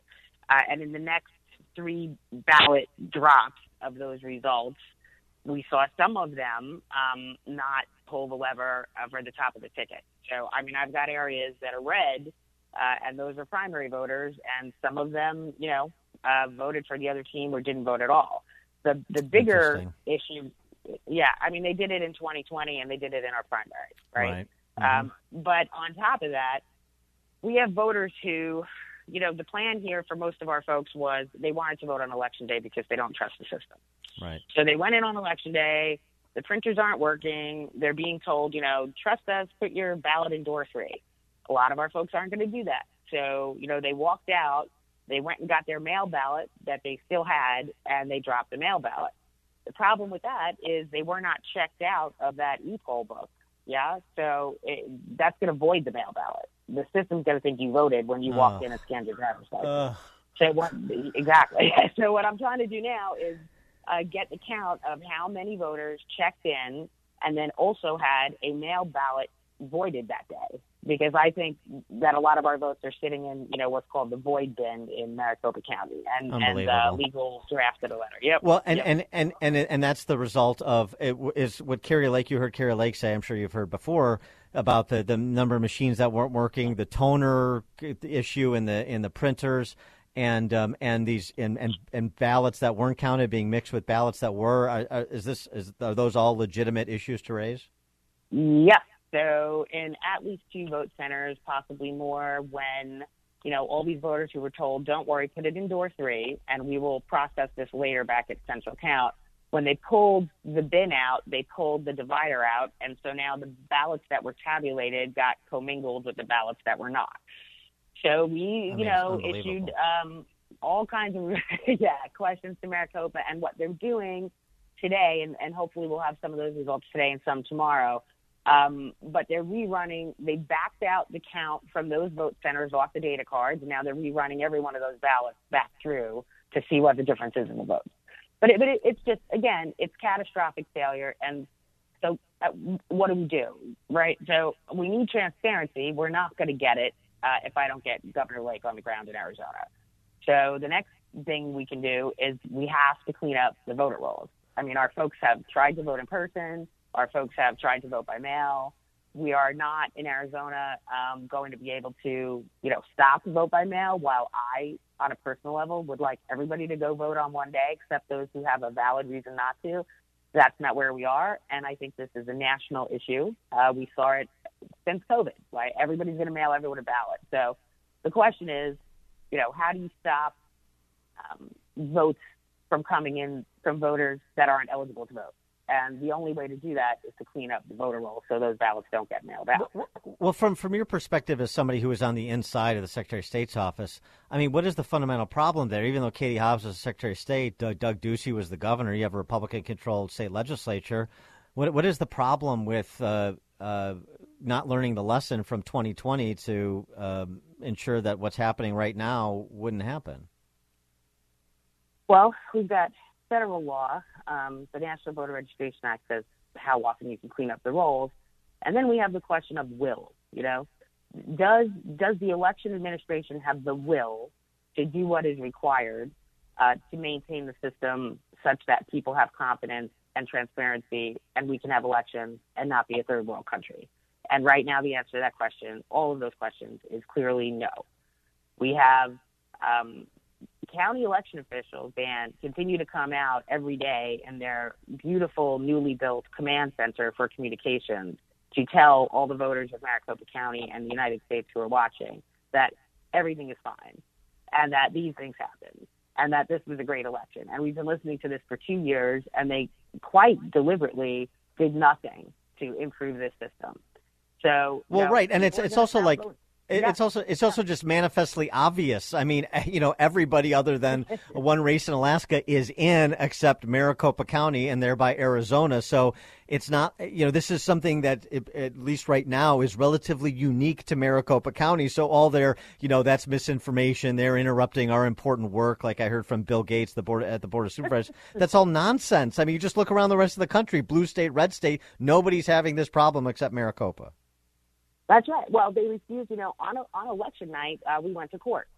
So you know, um, the National Party of the RNC's been supportive. They went into court. Uh, the campaigns were worried about what was going on. It started almost immediately, where we had these issues, and all night long, all day long, and all night long, in 70 locations, the printers are failing, and it was absolutely not fixed uh, rapidly. We went to court to ask to keep the polls open, which you know we've seen the left do time out of mind. And the argument made, uh, the Democrat Party entered into, uh, you know, the hearing, and the county attorney for Maricopa County said it is ridiculous to expect Maricopa County to be able to contact all of the 200 vote centers and tell them to keep voting. So the fact that they're just telling the judge we are not capable of communicating with with our people on the ground Yeah, that says a lot right there. County, it's too big. It's too big. It's swallowing the state, and at this point, it's swallowing the country. So there has to be an overnight shift added. Florida can do it. You have to have the will to do it. Um, Do you think- these election officials must be forced to do it? Yeah, there there was this election judge who was apparently at the uh, Islamic Voting Center in Scottsdale, Yes. Michelle Swinnick, Yeah. who came forward and was telling what was happening at her polling place, and and it was basically what you're describing. But she said, you know, there was a test done the day before to ensure everything was working properly. It was working properly. Then we opened up, and you had what you had with the the tabulators and the printers, and she thinks it was not accidental. What do you think? So I can't get in the minds of the people, but what I would say, um, and that that election judge, uh, we've reached out, uh, so it's just tremendous that she came forward, and, and we're grateful. The printers get tested the night before. Now, did they turn the printers off and then the next morning turn them back on and the setting reset? Because none of that's in the in the poll worker manual telling them how to set the printer settings. Did they leave them on overnight? You know, um, then they should have been fine. There is no requirement when the poll workers check in and open up the site for them to run a test print through the tabulator. So there you go. They they, they have Hmm. to turn it on and run it through. I don't like ballot on demand printers at all, Dan, because this is like this this happens every cycle. It's usually not as catastrophic, but this is what happened in Pinal, a variation on the theme in the primary. Um, if you have precinct based voting, and then you order paper printed ballots ahead of time and you use a very simple tabulator that's doing nothing but counting the marks, you know, we did not used to have this issue. This overnight 10 to 12 days, Maricopa announced the week before the election that it would be 10 to 12 days for them to process the results. So, you know, even had, had this not happened, I think this issue that happened has impacted the Republican Party voters in the worst possible way, and they were absolutely 100% disenfranchised. I mean, but this just- process where America, asinine. yeah, It's yeah. just but when asinine. Maricopa and- County's yeah. going to take 12 days, that, that's their plan. I mean, they announced that that's their intent, and Right. nobody, you know, seems concerned. But that's not a threat to our democracy. Uh, you know, people being disenfranchised, this sort of uh, chaos and confusion, and the and, and the the corresponding loss of faith in the system. That's not a threat to our democracy. That's right. Okay. Okay. Right. Um, before I let you go, I wanted to. Uh, now you're the executive director of this organization, the Voter Reference Foundation, and I just wanted to get sort of a uh, a broad understanding of the work that you're doing there, because this is relevant to not only what's happening in Maricopa County but nationally. Thank you, Dan. So, voteref.com, V-O-T-E-R-E-F.com, is the site that the Voter Reference Foundation uses to post the voter rolls. I've got 31 states and the District of Columbia up there. What we have to do, um, and you know, the only way we're going to vote our way out of this is if we clean up the rolls, and we need the public to do that. So, National Voter Registration Act says public has oversight. I am acquiring the voter rolls directly from the election official. Chain of custody is up there on the site. We're we're processing it so, so that people can see it and view it. You can search your family. You can search an address. You can, in theory, find if there are 350 people registered in a single family home. People have to Hmm. go to voteref.com, look look up your family, make sure your loved one that might be in a nursing care facility, let's say in Wisconsin, is not having someone cast ballots on their behalf. We have to stop the ballots from going out to people who are not eligible voters. To do that, we have to report the records of the voters that are still on here because the ballots are going out um, automatically in an uncontrolled fashion. When we, when everyone does a post-mortem of this, I'm already hearing folks, you know, great people, Victor Davis Hanson and Mollie Hemingway saying, hey, the vote in person thing isn't going to work. We're going to have to outvote them by mail. I, I, I, you know, I'm not a, a consultant to speak to that. What I will say is that you better clean up the voter rolls if the plan is to continue to let everybody vote by mail. And right now, we can't stop it because we don't have majorities in a lot of these states. Clean up the Yeah. voter rolls, Yeah. then then we can start to get to work. Thank you, Dan. Yeah, right. No, and and we- we'll see how uh, you know all of those uh, alleged transparency advocates react to the work that you're doing too. That'll also be instructive. uh, she is Gina Swoboda. She's a former director in the uh, in the elections department, Secretary of State's office in Arizona. She's now the executive director of the Voter Reference Foundation, as she just mentioned. VoteRef.com uh, for uh, the information on the project that she's doing, and and um, and she's getting to all 50 states in terms of looking at the voter rolls and what's happening to try to ensure some sort of accountability where there appears to be very little. Uh, Gina, thank you so much for trying to bring some clarity to this cluster down in Maricopa County. Uh, we certainly appreciate it. Thank you, Dan. God bless. Uh, You too, and she joined us on the Turnkey.pro answer line. This is the morning show more Chicago radio listeners are choosing. This is Chicago's Morning Answer on AM 560. The Answer. America First with Sebastian Gorka today at 3, right before Sean Thompson at 4 on AM 560. The Answer. Top of the morning, Dan and Amy, but no Amy today. She's off, so just me. Did you uh, catch Dave Chappelle hosting Saturday Night Live? I know there's no reason to watch Saturday Night Live, but Dave Chappelle hosting would be about the only reason, at least for his opening monologue. I checked it out after the fact online. I assume some of what I heard online was bleeped somehow, even though it's live. Uh, I don't know. The use of the N word in his monologue, that's going out. That's still going out over the airwaves on uh, free TV. Not since Sanford and Son, I thought. But anyway, uh, of course, the occasion of Chappelle hosting SNL provided the opportunity for the virtue signaling writers, some of them at least, who are still still can't get over uh, his jokes about the trans or his observations about the trans, the trans movement, and so forth. So there was this report in page six in the run up to Saturday Night Show of him being boycotted by some of the writers, but none of the virtue signaling cast members, interestingly. And Chappelle, who is, um, you know, provocative guy, which is why I like him, even when I disagree with him, independent thinker, um, and uh, you know, creative. He's funny. Uh, he um, dared to go where I don't think too many comedians or anybody else would go these days to tackle the controversy surrounding Kanye West and Kyrie Irving as it relates to their anti Semitic statements. And I just wonder how people react to what he had to say because, you know, uh, even though it was at the tail end of their careers, I have an appreciation for things that actually existed before I was on this planet, uh, which I think is uh, increasingly not the case among the young. So I think of Jackie Mason and I think of Don Rickles and I think of, you know, equal opportunity ridiculer, ridiculers. You know, everybody gets their turn. Jackie Mason, Don Rickles, you know, making fun of Jewish people and everybody else. Everybody gets their turn. And now, uh, nobody except uh, white cisgendered Christian men is is uh, fair game. White Christian cisgendered men are the only fair target these days, and so it makes it difficult to uh, wade into controversial incidents involving protected classes, as it were, protected classes from comedy. There should be no protected class when it comes to comedy. You should be able to laugh at yourself, even if it's cliched, even if it's leveraging, leveraging tire cliches, even if it's not funny to you. That's sort of the point. It's like it's like uh, arguing about. Of course, I'm for free speech as long as I agree with it. Well, that's right. That runs exactly counter to the point. And so here's how Chappelle opened.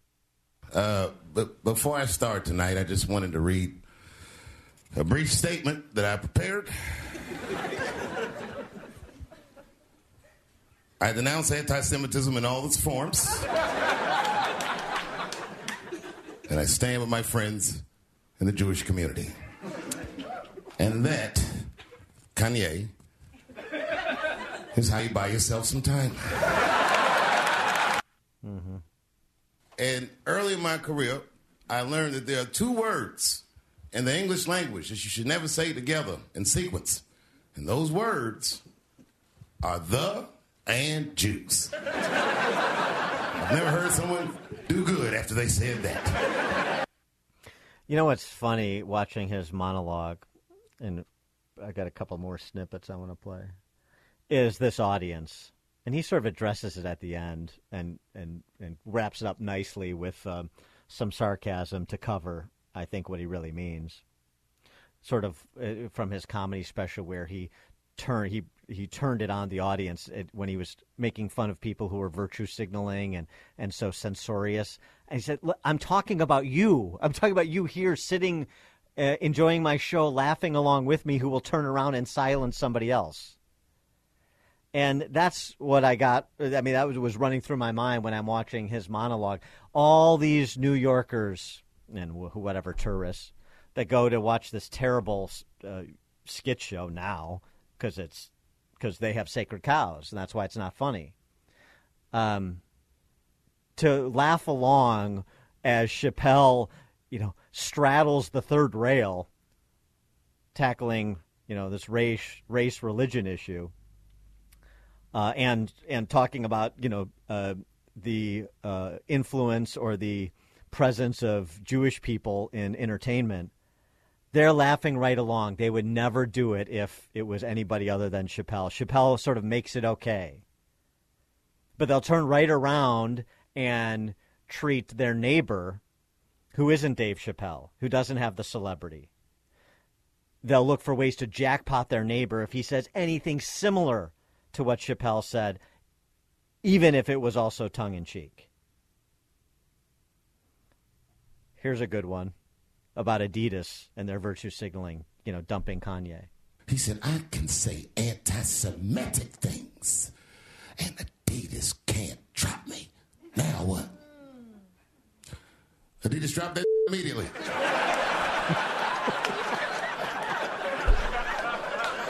Ironically, Adidas was founded by Nazis. And they were offended. Uh, he, that's true, you know, by the way. That is absolutely true. Adidas, by, that's where the name comes from. Uh, Adolf Dassler, Addy Das. That's where that's the name Adidas. And his brother, Rudolf, founded Puma, the Puma shoe company. German cobblers. Absolutely true what Chappelle said. Does anybody know that? No. And now Adidas is going to Right. So, uh, and um, uh, on breaking Hollywood's rules, as Kanye did. He had broken the show business rules. This is a rule. You know, the rules of perception. If if they're black, then it's a gang. If they're Italian, it's a mob. But if they're Jewish, it's a coincidence, and he should never speak about it. Don't want y'all to get mad at me. I'm just telling you. I've been in Hollywood. This, this was just what I saw. It's a lot of Jews. like a lot. but that didn't mean anything. You know what I mean? There's a lot of black people in Ferguson, Missouri. Doesn't even run the place.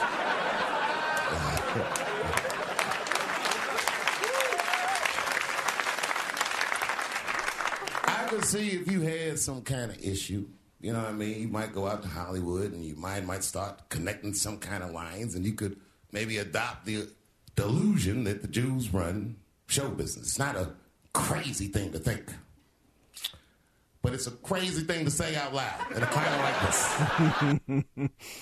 Right. Mm-hmm. And uh, his clothes on the larger point. It shouldn't be this scary to talk about anything.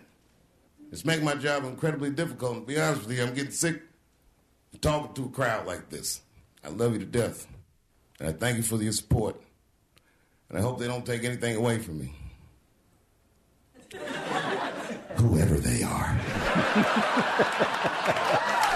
But of course, the I mean, you know, he's making a, a, a comical appeal to a, a stereotype, but but the, whoever they are is the audience. Whoever they are is this audience. Just as it's the humorless left throughout all of these institutions. Just as it's the humorless left writers of a comedy show who were boycotting Chappelle's presence as the host. Irony of ironies. Mike in Griffith, Indiana.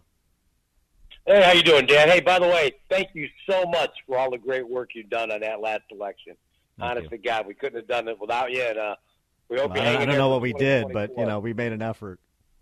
Well, at least you put a couple dents in them and maybe a flat tire on the boys here and there. But uh, gosh, Chappelle, the N word went out loud and clear on broadcast. Uh, Did it? Wow. Broadcast. Oh yeah, I got it on TV. You want me to play it for you? No, thank you.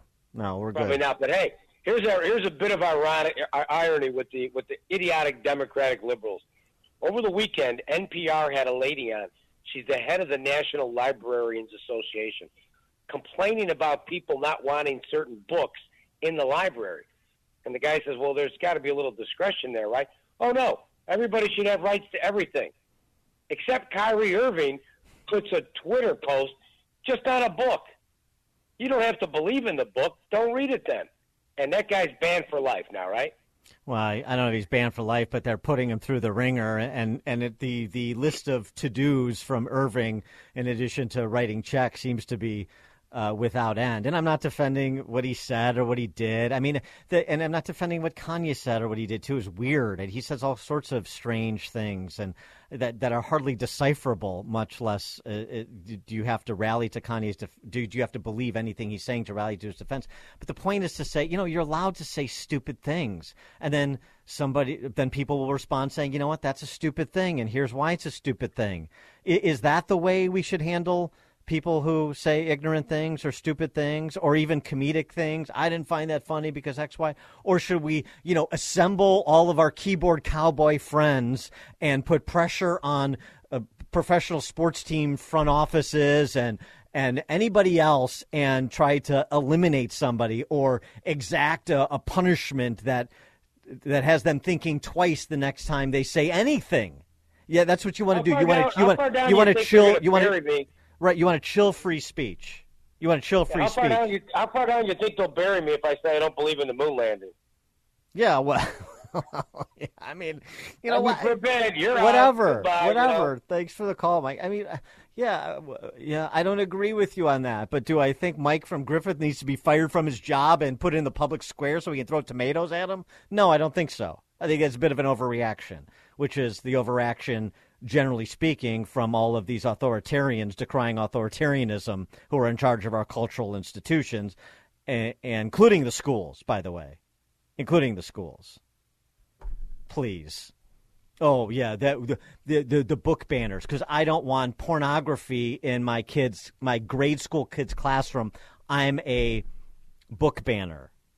Say the people that are canceling and silencing and excoriating and eliminating anybody who disagrees with them on the substance of a particular policy issue homophobe, racist, blah blah blah blah blah, drummed out. You get drummed out of your own company. I mean, have people forgotten? This is this is what I, this has to be six, eight years ago. Brendan Eich, the founder of Mozilla, gets drummed out of his own company because he made a fifteen hundred dollar donation to um, the uh, traditional marriage uh, defense that was a ballot initiative in California. But that that's not censorious. That's not intolerance. That's not hate. No, no. Right. Everything that they do in rolling over people is in the interest of love and tolerance and promoting diversity and so on and so forth. What a joke. That's the biggest punchline of all, except that's not funny either. You know, something else, too, uh, Chappelle took up, which was great, was uh, the notion that, you know, the Trump, after the midterms, the Trump era is now over. And uh, as somebody who lives outside of the, you know, entertainment world enclaves, he lives in Ohio. Uh, Chappelle had a different take, and the the great thing is he he's he's like about five degrees off from Victor Davis Hanson's formulation of Trump's uh, surprising to most victory in 2016. Remember, Victor Davis Hanson said basically Trump's value proposition as a candidate was, you know, those people in Hollywood, in the media, on Wall Street, uh, inside the Beltway. I know them all, and they're even worse than you think. And so when you think they're sticking it to you, you're right. You, they despise you. The people play by the rules out there in the hustings uh, in flyover country.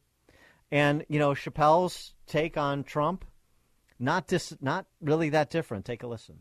I'm watching the news now. They're declaring the end of the Trump era. Now, okay, I can see how in New York you might believe this is the end of his era. I'm, I'm just being honest with you. I live in Ohio amongst the poor whites.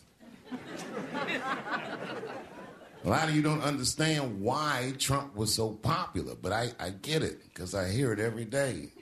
He's very loved. And the reason he's loved is because people in Ohio have never seen somebody like him. He's what I call an honest liar. Well, I'm not joking right now. He's an honest liar. That first debate, that first debate, I've never seen anything like it. I've never seen a white male billionaire screaming at the top of his lungs, This whole system is rigged, he said. And across the stage was a white woman, Hillary Clinton and Barack Obama, sitting over there looking at him like, No, it's not. I said, Now, wait a minute, bro. It's what he said.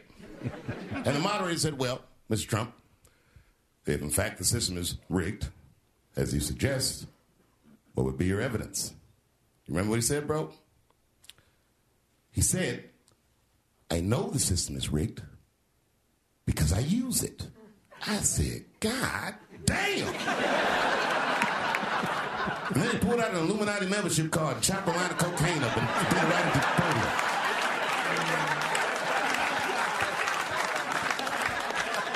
No one ever heard someone say something that true. And then Hillary Clinton tried to punch him in the taxes. She said, This man doesn't pay his taxes. He shot right back. That makes me smart.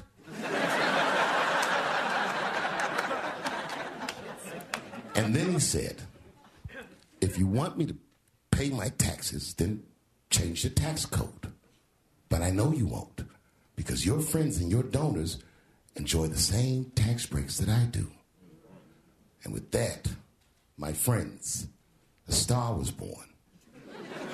No one had ever seen anything like that. No one had ever seen somebody come from inside of that house, outside, and tell all the commoners, we are doing everything that you think we are doing inside of that house.